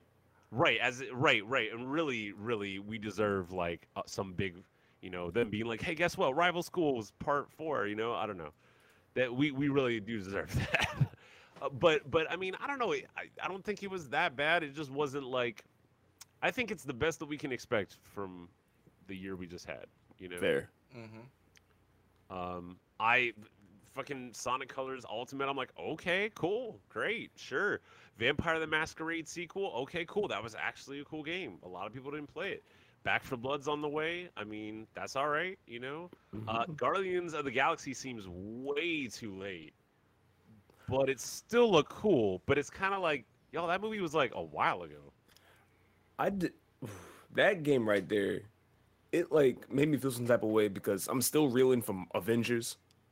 Right. That's the other thing. Is like, it's like, oh, so now y'all, y'all are gonna do this, and it's kind of like You Avengers. Yeah. yeah, fix your first game, please. Right. right, right, right. And we're still waiting for like all the DLC from the stuff that they promised. We haven't gotten Spider Man yet. We haven't gotten Black Panther yet. Right. And it's just like I don't, I don't know. But I mean, I guess overall, E3 was pretty solid. Cause like you said, don't go into like high expectations and you'll Yeah. be fine. Um, the only thing that really disappointed me was Nintendo, and that's for the big elephant in the room that never showed up. You know, you knew that. I told you guys last week. Look I, here, Roddy. I told you guys. Look here, sir. We had Wait, wait, wait, what do you want from info. Hmm? What do you want from Nintendo? We need that Super Switch. Oh, oh, oh, oh I thought you were yeah, talking about well, Metroid well, yeah. Prime. I you were No, talking oh okay, no, no, no, no, no, no, no. I wasn't Oh, expecting to see Samus at all. Yeah, I thought, yeah. I, yo, listen, we've, we've we've said this a couple times. Like they they they love to like tease us with like the Metroid stuff because like Yeah. I I wasn't expecting on seeing it. I was once again I was still hoping to get our you know trilogy because I feel like at the end of the day is literally a switch that they could just hit and like it's on the eShop and like as mm-hmm. soon as I hear that I'm buying it. But Yeah. um I mean it's it's, What it's the cool. Prime trilogy? Yeah. yeah. Yeah, yeah, that needs to. That should have already been like day one, honestly. Mhm. But you know, it, it's cool to see that we're getting another you know 2D Metroid. Uh, this is the first time in what they said like 19 years or something that we're getting another uh, 2D uh, Metroid that's like that's new. That's not like a remake or anything like that. So Yeah, they they Mhm. announced Metroid Dread in 2005 initially. So to Did they really? Yeah, to finally see Mhm. it come to fruition is really cool. Um, if if y'all didn't play uh, Metroid: Samus Returns on 3DS, it was also really good. It was different and not really a remake of two, more like a reimagining, but really it felt like its own thing. Um, But to see you know them suddenly drop this, like that's pretty cool. I want Metroid Prime 4, but I will absolutely take this without complaining whatsoever. You know what I mean?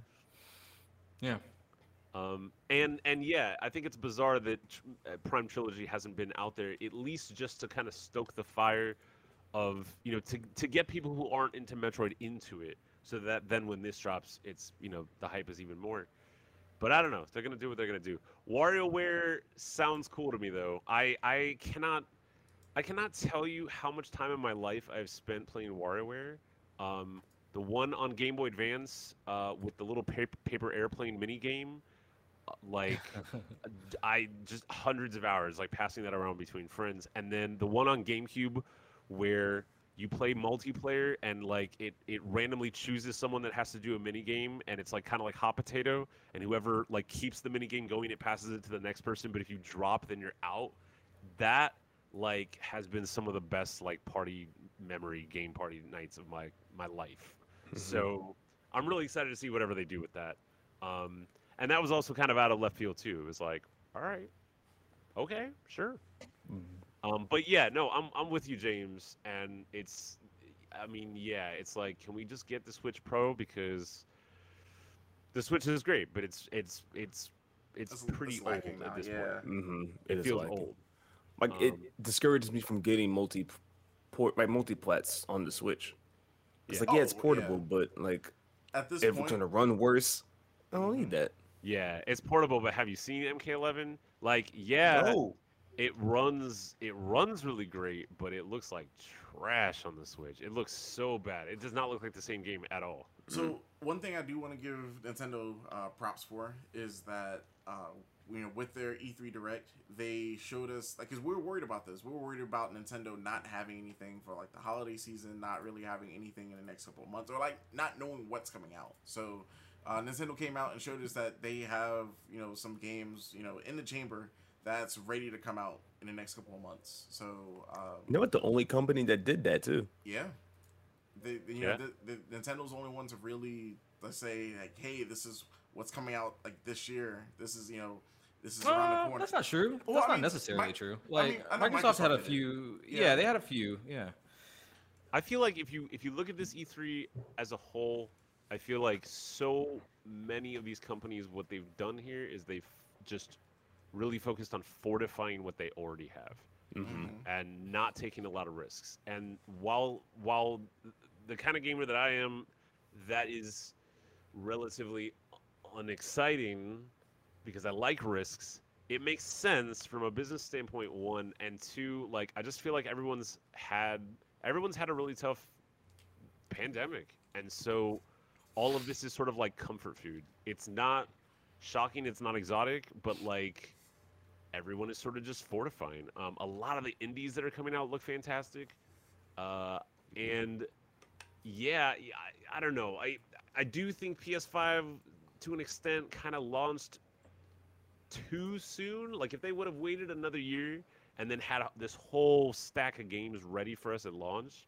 that might have been better than releasing it, you know, at a point where you like you still can't find them. Um, you know, you know what's funny though? I feel like uh, the pandemic has sort of helped Sony and Microsoft with, uh, you know, giving them a reason on why we're not getting games like now and why everything's getting Mhm. pushed back. Because you're right. Uh, honestly, like right now, if I wasn't, you know, like a, a gaming enthusiast, if I didn't like make gaming content, there would be no reason for me to have a Series X and a PlayStation Five. yeah. like now we're getting games now we're getting ratchet and clank Um, you know, now we're getting like a new Forza. Now we're getting like these like next gen the other thing, games. Forza, yeah. But Mhm. like honestly, up until this point, like it's it, it, honestly it, it was more or less of like a flex. Oh, I got a PlayStation Five. Like Right. what what am I doing with the PlayStation Five? Oh, I'm playing PlayStation Four games. it's it's, Yeah. I- it's it's and it's it's gonna be like that for a while too. Um, I mean, And yeah, to be fair, I mean that's that's how it's been though. Like that's how PS2 was. Like when it came out, the launch was not amazing, and most people were like, "Oh, you can play movies on this and PS1 games." So the first, you know, six months was a lot of people doing that, um, which you know, no shame, um, because you're ready to go. Mhm. Uh, and and really, I mean, I don't know. I I don't think this was that bad, but but yeah, there was nothing like incredibly shocking necessarily. Um, I'm looking at like Ubisoft, like Yeah, let's talk about some. Let's let's let's either Like- talk about Ubisoft or Square Enix because those are the ones that we're gonna probably spend the least amount of time on here. I think. So like the Avatar game, I'm kind of like, why? Like You still not, not Avatar? can we get the second movie before we right, right, again? right, exactly. I'm like, I'm like, Avatar was a fine movie, but like that was a while ago, y'all. Like, like, like a lot of like young people would be like, "What's Avatar right now?" Like, Mhm. That's how long it's been. Like I don't know what year it was, but it That was, was, a like, while ago. 2009. Right, 2009, and now there's this game, and I'm like, okay, neat, but like, what's that attached to? Like, is that are there going to be action figures? Is there going to be a movie? Is there going to be a manga? Is it like you know, I don't know. It just seemed kind of like random. I'm like, I'm like, give me a new Rayman because Legends is getting old. Yeah, Ubisoft had their entire conference uh, spoiled. So um, Yeah, that's true. there is that. uh, yeah, they, there was nothing really there for them. Um, yeah, the Avatar thing, I'm, I'm with you there. I think the, the the best thing that they had was Mario Rabbids, uh, for my money. Uh, Mhm. I really love that first game a lot. Yeah, that was really cool. Like, Yeah. very surprising. Yep. Mario with guns, Mario XCOM, whatever. Like Yeah. it was insanely good. Uh, so definitely looking forward to that. I am kind of curious. I want to hear from you, James. You talked a lot about this. Uh, this Far Cry Six DLC. Like I actually had a completely different reaction than you did at first. But I'm, I just, just for the record, I just want to hear what you had to say about that. I just thought it was an interesting concept because, I mean, villains carry the Far Cry franchise as far as I'm concerned. So to make a standalone DLC based around the last three antagonists is an interesting choice, because I, I think Vaas like saved the franchise, personally. Yeah. Because like I did not enjoy two that much. I mean, I, I like the the mechanic was interesting. It was a cool idea, but I didn't enjoy it from a gameplay perspective. But then just to think of like how focused they are on villains now in the marketing. But the only thing I really know about six is that's being played by um Esposito. Why can't I remember his first name? Uh, Giancarlo, Giancarlo Yes. Esposito. Yeah. Thank you, sir. And that's pretty much all I have. So I just thought it was a cool route. Um, we've always want uh, Ubisoft to try new things because you know it feels like it's always copy paste, copy paste. So I think it's a step in the right direction. That's all. Hmm. Yeah. Uh, When I was watching that, I just couldn't help but think like, how are they going to fuck this up? Like, like how how bad? Because like for me, I think Duvas was like an interesting villain as far as video game villains go. Um, but I don't think I trust Ubisoft just as a company to handle subject matter like taking like personifying these antagonists who represent things like like really dark uh, aspects of humanity, like representing them well. Because I think when you take on the, like the antagonist is is now the protagonist, like what does that look like? Do I want to really embody Joseph from Far Cry 5, this like basically Trump like figure? Like, do I want to do that? Like, that kind of made me uneasy. And again, I just, I don't trust the, the Far Cry writers to really do that justice. Um, and I, they this could come out. I could be totally wrong about it. It could be something completely different. Um, but like, I think the thing that they showed with Vaas, and I think they showed that the most, where you're like up against the maniacal Brody or whatever his name was from Far Cry 3. I think that is more interesting where it's not necessarily sympathizing with him exactly, uh, uh, but more so inverting that um, that initial relationship. But yeah, I don't know how I felt about that. Like that, that really kind of rubbed me not the right way uh, at first. So I think that might be a wait and see for me. I mean, probably for me too, because those games always end up going on sale. I just thought it was something different. Yeah, for sure, for sure. Can all right. So like, I didn't really care too much about Ubisoft's uh, their um sh- their stream. Um, can we? Can I? I can I talk about Werewolves Within? Because Uh, okay.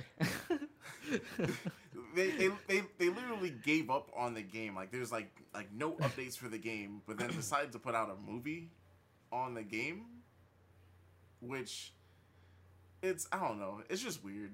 Um, I had no idea what that even was. But there was a game. yeah, so it, it's essentially like a it was a VR version of like you playing Mafia or someone. So like there's there's someone uh, in the group that essentially is are, are werewolves, and everyone else is either like a villager or you have like a specific uh, like power. And um, I mean, it was it was a cool VR game. Like it was like one of like the first couple VR games I've gotten with the uh, with my PlayStation VR, but it was it was just so left field. Like like it's I don't know why. Like I'd I'd rather get another game than this movie.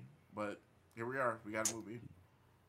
Yeah, they're really going on with the media stuff like this. What, did Mythic Quest do well? I keep hearing Uh, decent things about it. I hear good things Yeah, about it. So I, I it's it's it's review well in the critical community, like especially the second season that just released or just finished. I think um, there's a lot of uh, like notable writers that I follow who are saying really really good things. So I'm actually curious myself. Um, Um, I just wanted to like bring it up real quick. I was looking at all the stuff that was coming out, and GameSpot did like a play for all video where they showcased a bunch of indies and um, like specifically not white devs. Uh, and a lot of these games look really interesting. I was kind of like, okay, cool. You know, like it, I, I, it- there's there's a fine line between like patronizing and being inclusive, but it shows that like the host of this thing on GameSpot, the two hosts actually, are both like people of color, and they have reached out of their own volition to find devs of color and from just different backgrounds and like make this whole video and go into like their whole process. And i'm just like as as i don't know as corny as it may be to like set aside these situations where people are like we're going to do diversity now. At the very least it steps towards you know a, a more diverse dev crowd because when you look at when, when, when you you know the game awards or e3 in general the person that comes out on the stage to talk about whatever game is either japanese or white. And it's just like cool that people are looking at this and talking about this. Yeah. um, some of these games looked interesting. Uh, there's a couple here.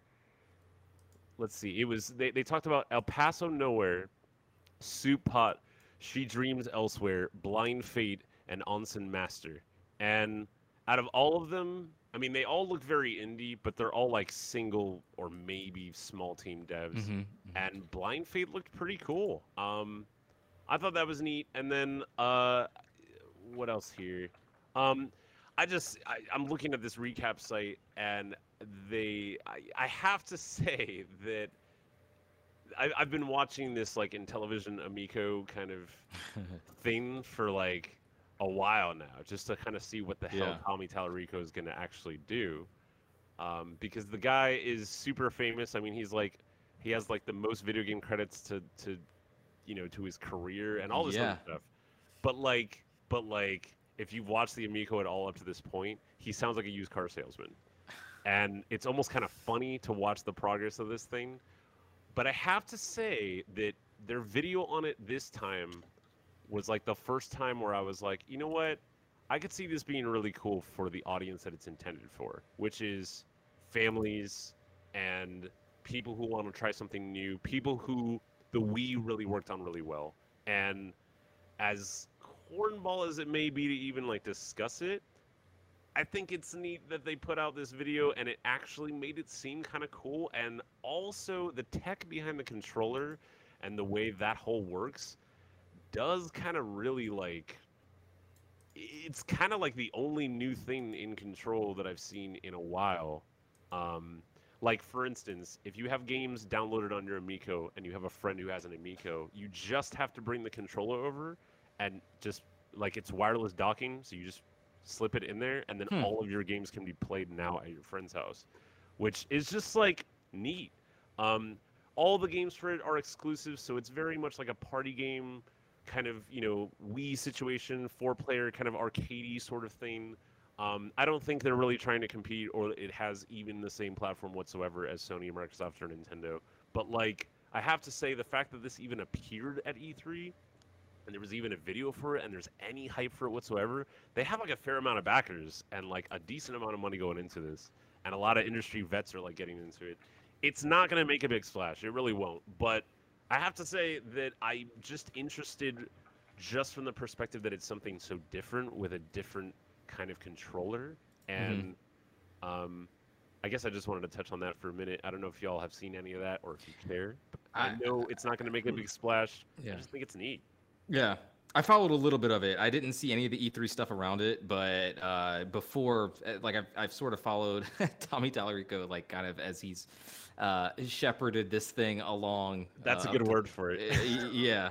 Yeah. Um, so yeah, I'm curious as well, just for academic, you know, reasons. honestly, more so than boy, I can't wait to like, you know, Right. spend a lot of time on this. But uh, yeah, I, I love weird game shit like that. So Like I don't know anyone who's gonna get one, right? But when you look at like the backers and stuff, like they definitely have people interested, and it's usually like the 40 plus or 50 plus market because all those people remember playing Intellivision and Atari and all that. Mhm. And Exactly. like, I'm just saying, there's money to be made there. You know, everybody laughed at the Wii until it outsold everything else. Right. Um, you know what I mean? Wii Sports felt like, what is this crap? And then, like, seven billion people were like, this, this is awesome. You know, like, I, I'm just saying, you never, never know with stuff like this, and it's always cool to see like the wild card, like what people are trying, who, who clearly like. I feel like Tommy could totally lose from this, and he'd be fine. yeah. That dude has so much money. That dude has done soundtracks for everything. That dude has done sound effects for Roblox, dude. That You- dude is loaded. You you know who lost everything and didn't recover was Square Enix at their Okay, E3 tell me. conference. Yeah. Because man, talk about a uh, train wreck, at least for them. Uh, I watched this not really expecting much. Good thing, because boy, uh, Herb, did you see any of this? I mean, all I'm all I've read about is the Guardians of the Galaxy game. Like that's all that's like come Okay. to light. I didn't even Interesting. because Well- I've just like read cliff notes. But yeah, Well, that makes a lot of sense considering about 20, 25 minutes of their 45 minute show was Guardians of the Galaxy. Yeah. Um, yeah, so a lot of people were upset just off of that alone. Uh, so the mood just didn't start right from there. And I know we sort of talked about it a little bit. Did you guys get a sense of, like, I thought this game was a little rough, uh, but overall didn't look terrible. Um, what did you guys think about that showing? It it just same same thing I feel like about the Marvel Avengers game. Like it's just it's just painfully mediocre. Like it's just it right. it's not really doing too much that's special. Like it it, it looks like they have like the characters right. It, it looks like they they Yeah. they put in detail on like the the game world that they they, they built. But Yeah. Mm-hmm. the whether or not the gameplay is gonna hook me, that's the that's the thing that I'm sort of worried about. Pro- props for showing gameplay, like actual gameplay. Yeah, um, yeah. I will give them credit on that. It was not Well, CG cool. or anything like that. Exactly, James. Exactly. Um, but it I did mean, look it rough. does look nice. you yeah. know, Right. But, but it's but it just seems like it's just so weird when like a movie thing comes out and is a big deal, and then like years later, someone's like, "Let's make a game," and it's like, you know, I mean, I, I don't know about y'all. Guardians of the Galaxy Two was what four years ago, five Yeah. years ago. Uh, 2017. Four years yeah. ago. So like yeah. that's already like that's already like wait before the pandemic. I don't even remember that shit now. Like you know, I, I, don't, I don't know. It just seems like a weird choice. Yeah. And that's that was like their marquee thing. They fucked up the uh, pixel remaster for Final Fantasy. Yeah. See, Um, Yeah, they did. How do you do that? Yeah, uh, no consoles uh, release. they no date, I don't think. Um, so it, only Steam and mobile right now. A lot of people not happy about that. Um, Yeah, and that then they had seem like kind of cheap. yeah, and Platinum showed off their new game, Babylon's Fall, which was like just a an avalanche of things that people did not want to hear. Live service, co-op based action game. Um, it and the art is not what a lot of people thought. Like it, it didn't translate very well. So the, a lot of the concept art that was coming out about that game, uh, it did not it did not translate well into actual like practical form. So a lot of people are not happy about that. Uh, Square Enix just had it rough, I think, this year. And I, I guess feel like. could- Oh no, go ahead. I'm sorry. oh no no go ahead go ahead. I was just gonna say, I feel like they don't really know what to do with the Marvel license. Like it's it's almost like they're excited that they have it, and they're like, hell yeah, we have it, but they don't really know like what to do with it. And it's Mhm. weird that Square has it. Like Square, that's not what I think of when I think of Square.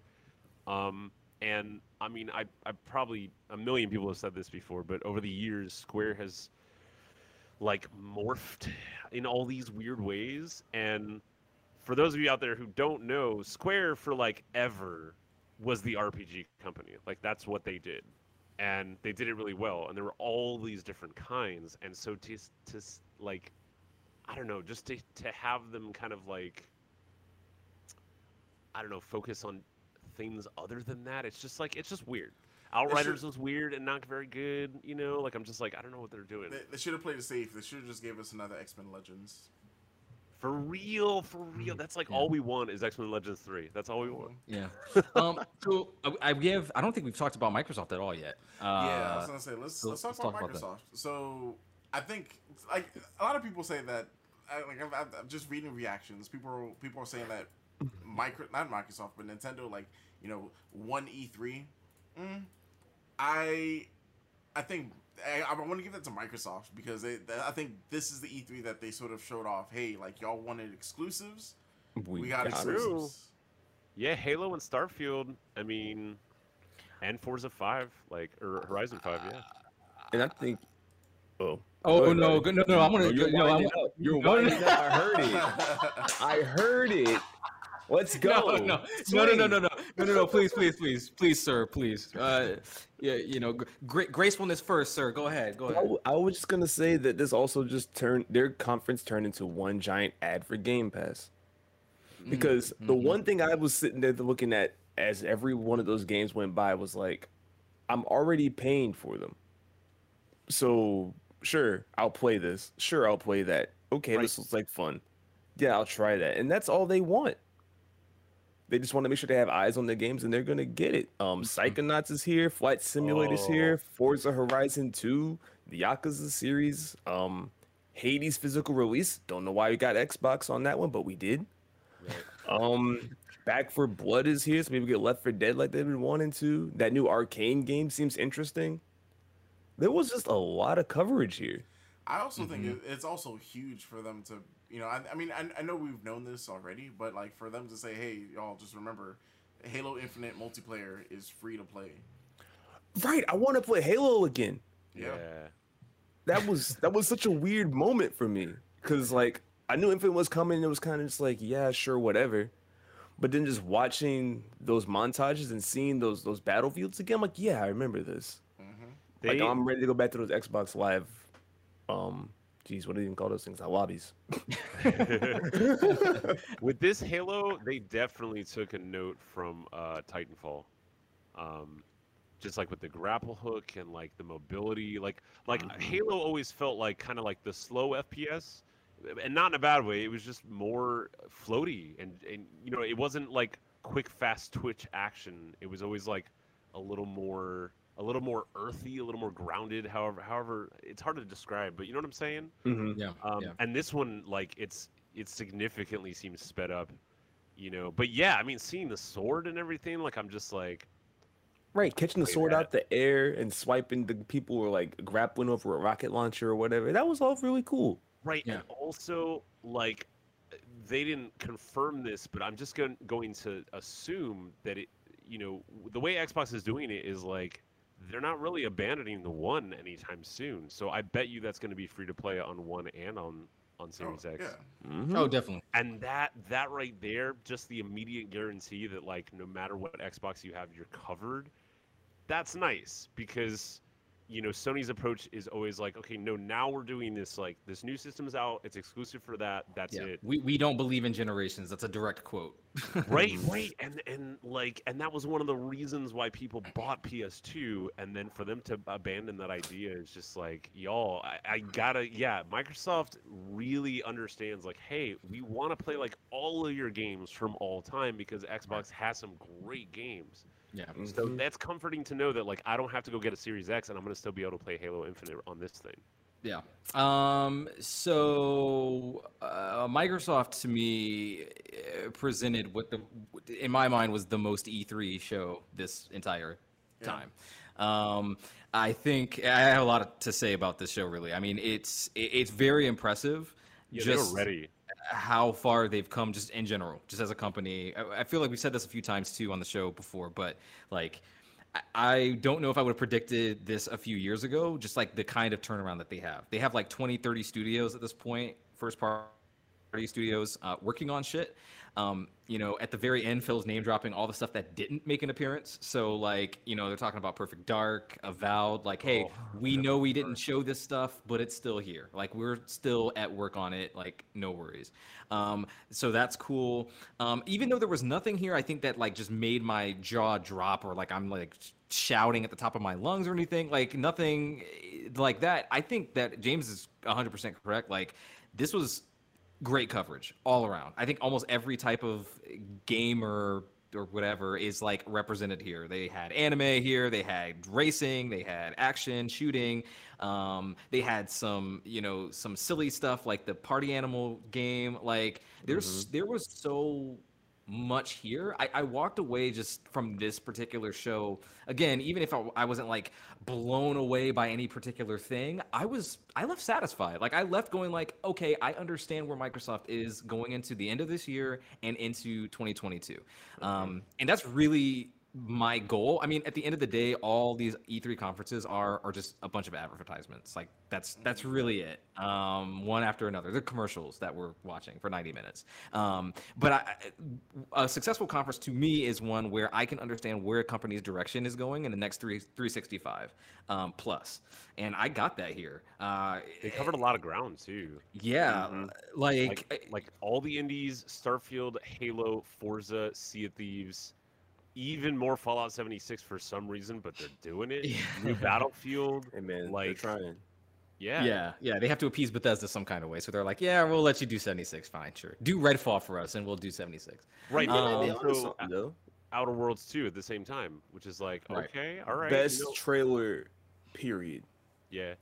Oh my god, it's such a good trailer. Um, yeah, I mean, I definitely want to pick some of these apart. So you guys have talked about Halo a bit. Um, you know, as someone here who, eh, you know, I really, I haven't been a Halo, I haven't really like been a Halo fan in like a long time. Uh, but, but getting back into the games recently has been great. And I, I haven't seen a lot of people talking about the campaign trailer. Um, and I know there wasn't a lot of gameplay there. Uh, and, and some might be a little concerned about that piece. Um, um, oh, can you guys still hear me? Yeah, yeah. okay. Okay. Um, yeah, like I actually thought that was really well done. Music was on fucking point. Chris, I'm not sure if you saw it, but I think you would be really happy uh, with the music in that trailer.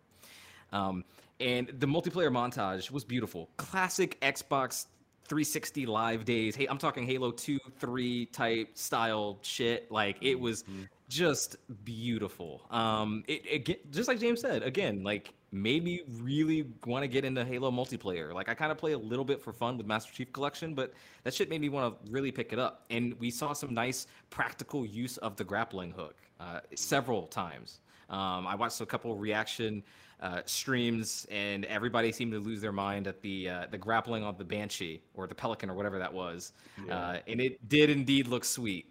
Um, I do want to mention Starfield though, because that was a game that I was I'm looking forward to a lot. Um, it just seems to be t- ticking all my boxes. Uh, we didn't get any gameplay. I wouldn't be surprised if we got at least a little bit, maybe Game Awards or early next year sometime. We'll definitely see something by Game Awards. Okay. Yeah. Um, I was actually really excited about it, and it was a tease. It was a teaser trailer. That's what they labeled it, and that's exactly what it was. I felt like I got a little bit more information um, than we had before. I, I, did see a lot of people say that they felt like they learned nothing from the game, um, but I felt like we got at least a little bit. Um, we know that there's like you know mechs, um, and we got a feel for the art style, like the sort of game, uh, like what it will look like essentially. Uh, and if you see the the concept art that they released, I think the day after, it looks amazing.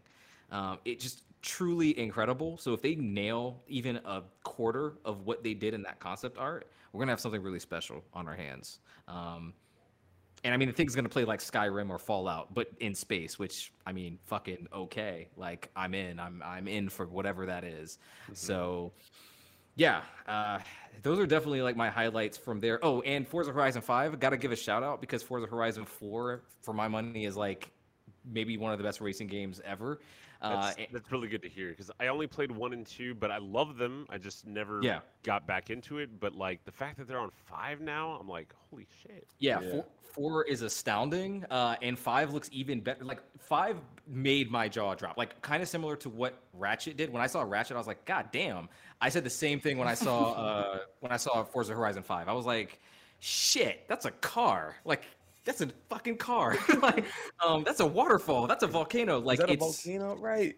yes, yes. Um, it, it, just looks. It's like I think that and Flight Simulator are like the next gen games to me. Like in, in terms of visuals, like I'm like, fuck, that is next gen, baby. Um, yeah, racing games always do a good job of showing that off. Yeah, yeah. Playground continues to kill it. So, um, yeah, we hope for Fable. Yes, and and um, we did see a little bit about 12 minutes. Really happy that that got a release. I'm very much looking forward to that game, that indie title uh, with Daisy Ridley and Willem Dafoe for some reason. Um, cool. And James McAvoy. Yeah, and James McAvoy. Yes, it looks spectacular. And this game called Somerville. Did you guys see that? The mm-hmm. That looks awesome. It, it kind of looks like Limbo in a way. Yeah, um, Limbo inside. Kinda. Yeah, exactly. That gave me that sort of vibe uh, which I thought was really impressive. Uh, that and there's one more I wanted to bring up, guys. Um, replaced. Thank you. Yes, replaced. Yes. Um, it's basically like the last night, except not made by a neo-Nazi. So there's that. Um, so uh, yeah, replaced right. looks looks great, and um, I'm really looking forward to that. Another indie on Game Pass. I can't wait to play day one. There are so many good games on Game Pass. Yep. Um, every time I turn on my Xbox, it's like I find other stuff that I'm like, okay, I'm just gonna download that and then I'll get to it, and then I may or may not, but like there's there's always something to play now, and that's really nice. Yeah. So Microsoft had a good show, I think. I would agree. Yeah, like there seems like the most solid. They covered all their bases. They were ready for it. Yeah. And they've been scooping up all these companies. Microsoft is gonna fucking own everything. And they still have some things we don't know about, right? Presumably, that's what I'm hearing. That is what I'm hearing. They, there's a lot. There's a large rumor swirling about another big uh, acquisition for them. So Banjo. Sorry. Or you like know, another title. yeah, a friend of mine was like, "All you have to do is release Banjo Kazooie 3." the real three, not nuts and bolts. That's all you have to do, and See? we will come running with our dollars. It's not just me, guys. Yeah, for it's real. It's me. like if y'all own Rare, like this is what you need to do with Rare. Yeah. Give me a Conker or something. I don't know. Just give me mm-hmm. something fuzzy where I collect shit. Like that's what I. that's what like a Microsoft Ratchet. I will take it. yeah, yeah, exactly. I I didn't hear you guys talk about um, Breath of the Wild at all. Uh, well, uh, we haven't. I mean, I I touched on Nintendo, but we haven't delved into Nintendo, right? I, I think it's time now, right? Yeah. Yeah. Okay, if we must. wow, you guys do not sound happy with that. I don't blame you though. Um, so, I guess here's the thing with Breath of the Wild 2, at least for me. Um, of course, it was just kind of a general overview trailer. It looked like Breath of the Wild, yep. which is again not bad couple new powers, awesome. But like, I don't know. It felt almost too much like a sequel to me. You know, it didn't feel like anything had really changed. Mm. So maybe more like an expansion, I guess. It is going to be co-op though, right? Like someone's going to be able to play Zelda. At the same time. I have never Where'd heard see that. that? I haven't heard that either. That's what that's what I've assumed. That's what I've guessed. That's what I feel like they've hinted at. Maybe Oh, I guess I- didn't. Oh, it didn't look like it. Yeah, I don't know. About Link that. was I mean, soaring by himself. yeah, I mean, do we get one of those Skyloft birds?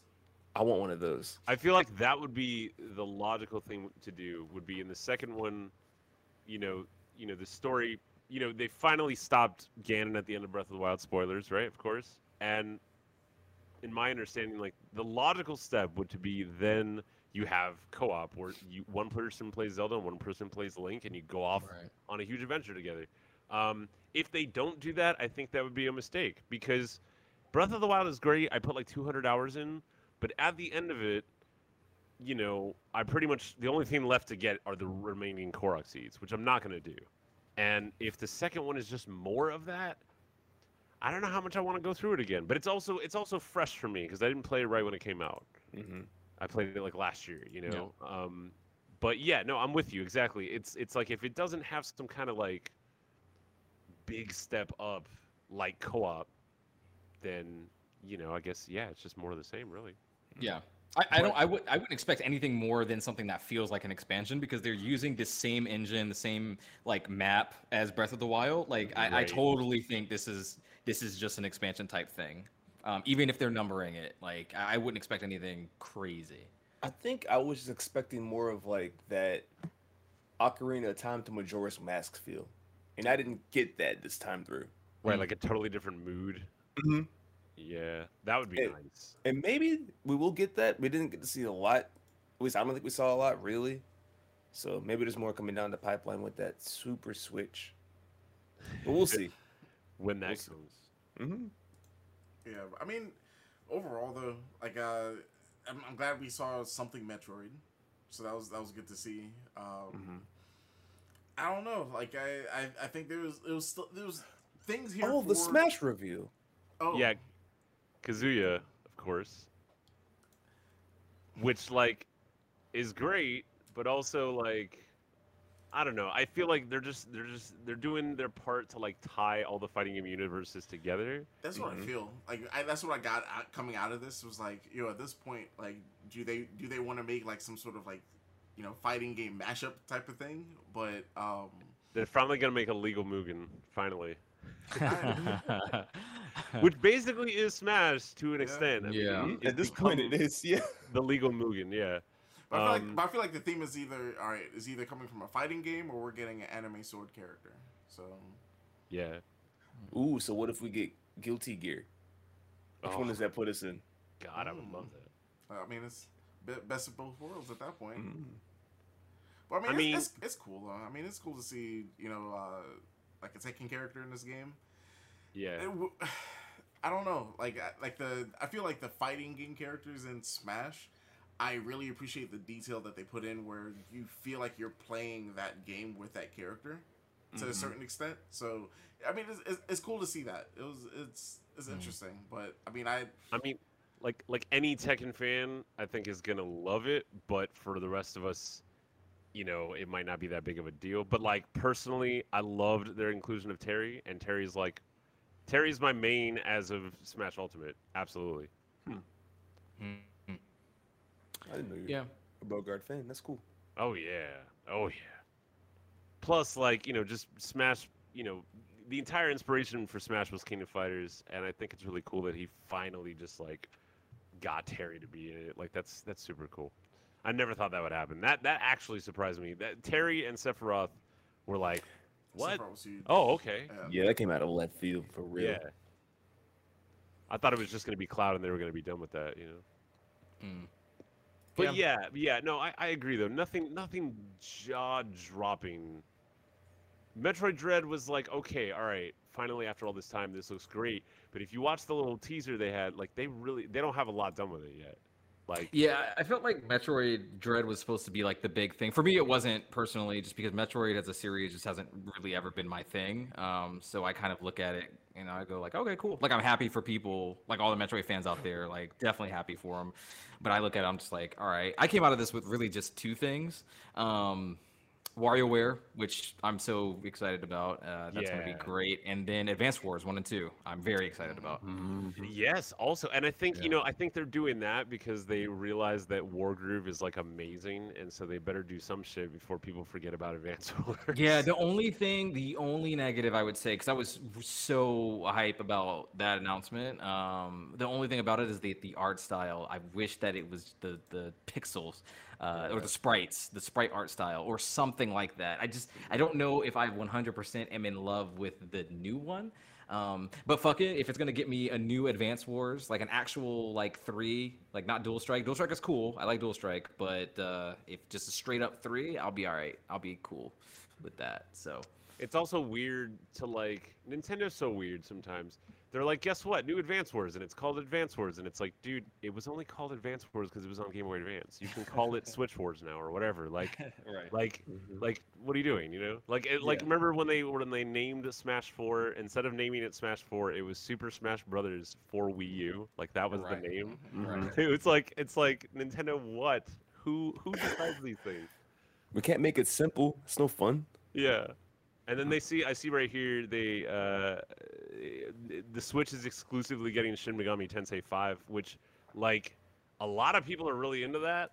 I have never delved into Shin Megami, Megami Tensei, but like the fact that it's in the same universe as Persona, um, or wait, no, am I thinking of Digital? No, Devil? you're- No, you're right. No, you're Okay, right. okay, you're right. yeah. They use the same monsters and everything. Right, like that's just kind of neat, and I'm like, all right, all right. I've I've a lot of people that I've talked to just via Twitch, whatever, are actually really excited for that. So that's cool. But yeah, again, nothing, nothing shocking, and yeah, I mean, I I totally agree with y'all. Like like Microsoft had the most solid showing.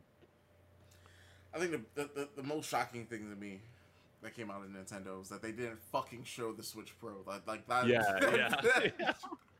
getting through the, when when they said, "Oh, we have one more thing to show," and then like they they showed And like, we're the like, Zelda stuff, and they, they showed the Zelda stuff. I was like, "All right, so maybe they're gonna be like, all right, so you know, the uh, the Breath of the Wild two, like is it's, it's so much of like a upgrade from the first one that." You're gonna want a new system to play it on. Like I was, Right, I that was waiting for the setup. But to be fair, though, they said before this even started, exclusively Switch har- uh, software. They did say that. There was like a, a big ass tagline on the, on the screen. I mean, that would they said- still technically count, wouldn't it? I think if they were gonna tease it, they would straight up be like, you know, I don't know. It would. They wouldn't have said like, we're only showing Switch software, guys. Oh, that's what. They, okay. Yeah, yeah. Like, I don't know if they were out there saying that weeks ago. Like they like with Capcom. That's one reason why Capcom didn't really bother me because they they straight up told us, hey, yo, we're showing like new sh- like shit that's about to release next week, basically. Monster Um, Hunter. Exactly. Yeah. Now, to be fair, the Switch dropped in 2017, and going by Nintendo standards, it's usually five years. So next year would be like, oh, hey, we're gonna do this other system. They Yeah. said they were working on a on a on a sequel to the Switch, like when the Switch dropped, but Nintendo always waits at least five years. So they should have fucking said something, absolutely. But like, you know, at the very latest, like it's gonna they're gonna say it Yeah. next year because that's what they do. Yeah. Um, but yeah, it's kind of like it's kind of like y'all like, you know, we, we I feel like we've talked about this on every time I've been on here, but it's but it's like, as as gaming content makers and for that matter as gamers, we, we have to like we have to berate Nintendo because because we love all the things they make, but they they just don't give us enough of what we want. Um, and I'm like, okay, all right, so fine, you're not gonna you're not gonna talk about a new Switch, a Switch Pro at all. Okay, can I can I get some themes? Can I get some? give me give me the give give the existing Switch some love. a good not gonna give me a online network, please. Yeah, just, just give it some love. Just give it give it a little extra. Like like just the other day, Pete downloaded like a Subnautica theme that came with Subnautica, and the theme for his home screen was awesome. Like it was super interactive. It like moved when you moved. It was super sick. It was like, why isn't there like some Mario theme or something? Like I, I just just anything. Just give me give me the Switch. You know, some more personality. Um, but but yeah, I I was mean. gonna say, I don't know about that, but we're getting a Mario Golf in a couple of weeks. So Right, right, right. Exactly. Yeah. Yay! I- but well, It's actually, like real- the GameCube I'm, all over I'm, again. all- I'm- yeah, I'm honestly gonna buy the shit out of that. That actually looks really fun. Mm-hmm.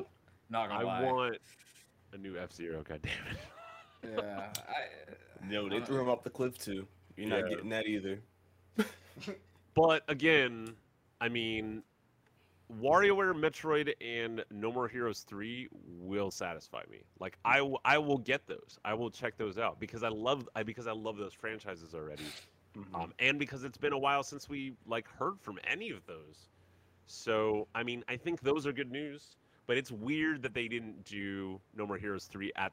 Here's the weirdest part: they didn't do No More Heroes 3 on the live stream, but when you watch, it's like a it's like a 30 minute fucking YouTube video, and there's like a ton of gameplay. Like they show everything. yeah. They probably And, did that like, during uh, why- Treehouse. Right, right, during the treehouse, yeah. And it's like, why wasn't this part of like, why wasn't this like one of the main things you showed when when you clearly have so much more ready for it? Like it's it's so much more done and complete and ready to go that in comparison, the Metroid Dread trailer was like literally like 50 seconds and barely showed anything.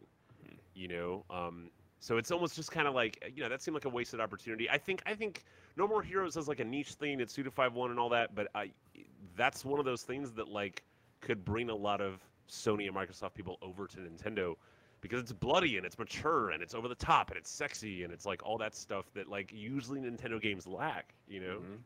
So I think that was kind of a, a weird mistake. Like, why didn't they they like capitalize on that?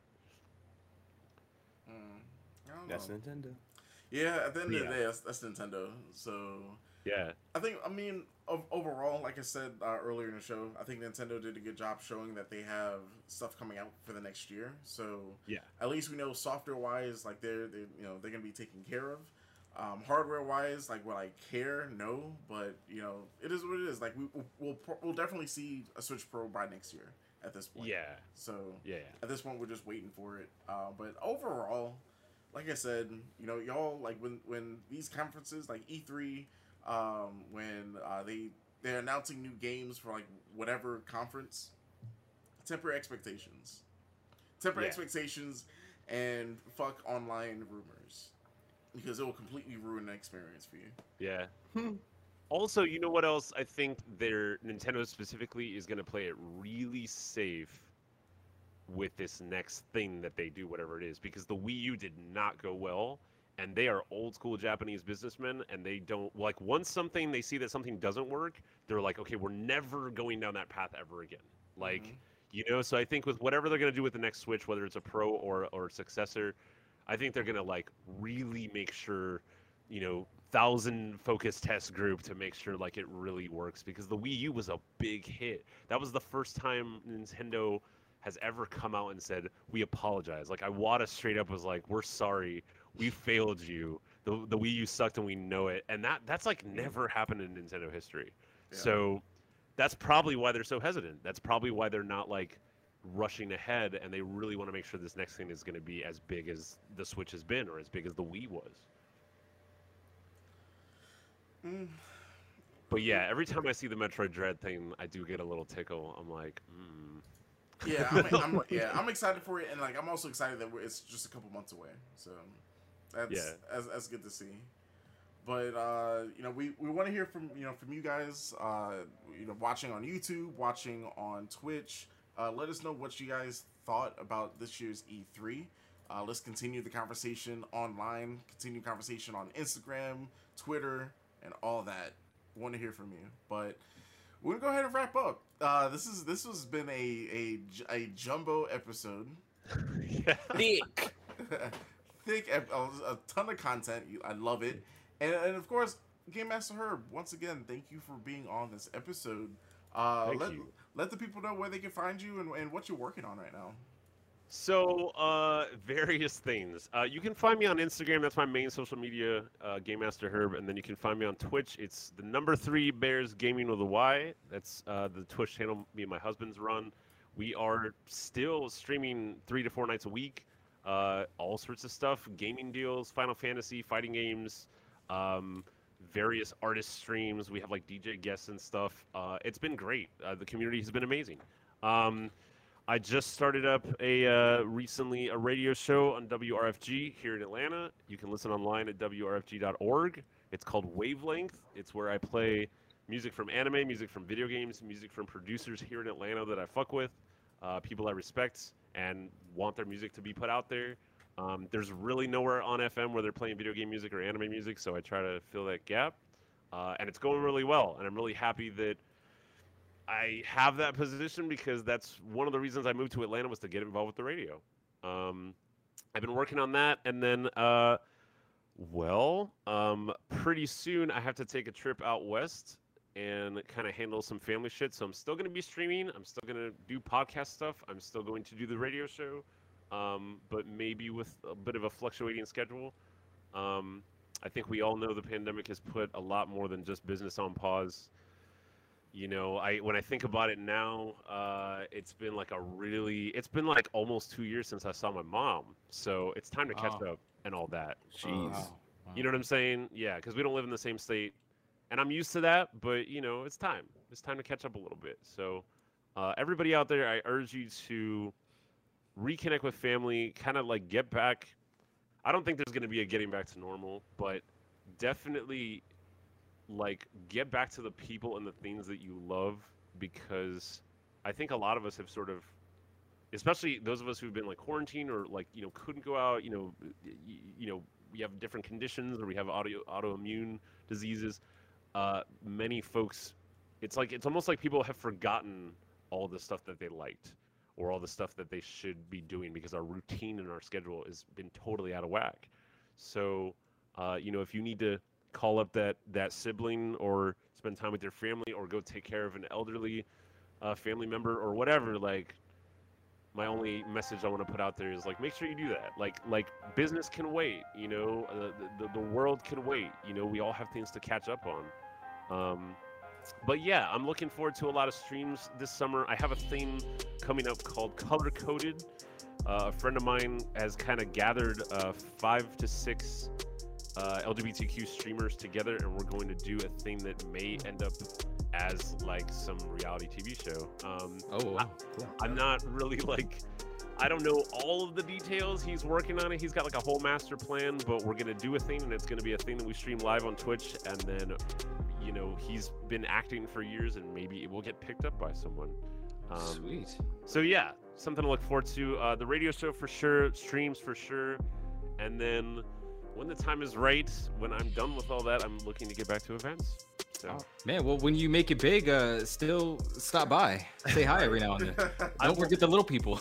I will always fuck with y'all. Y'all fuck with me.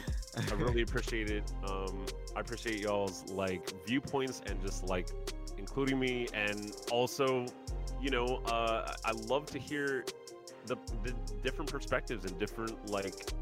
I love to hear y'all's passion for gaming and how similar but different it is from mine. Mhm. Um, and it always feels like we we come together on various issues and we can see eye to eye on a lot of things, and I love that.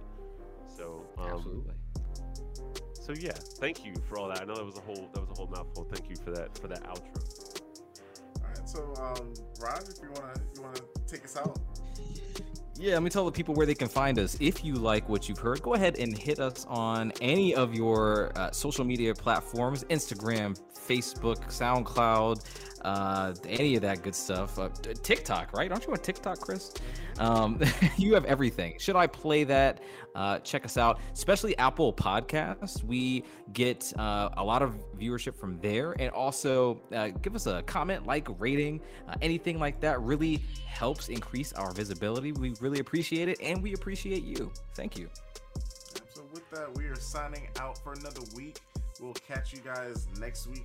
Episode what? One twelve? Like it's just that's a lot of episodes. That's a This lot of episodes. Yeah. That's a lot of episodes. Y'all should congrats, congrats. Thank you, thank, Thank you. you. So you guys, uh, you know, enjoy your week. Play some more video games. Uh, drink water. Uh, wear your mask. Get vaccinated, and uh, just stay stay beastly, y'all. Have a good time. Catch you next time. Peace.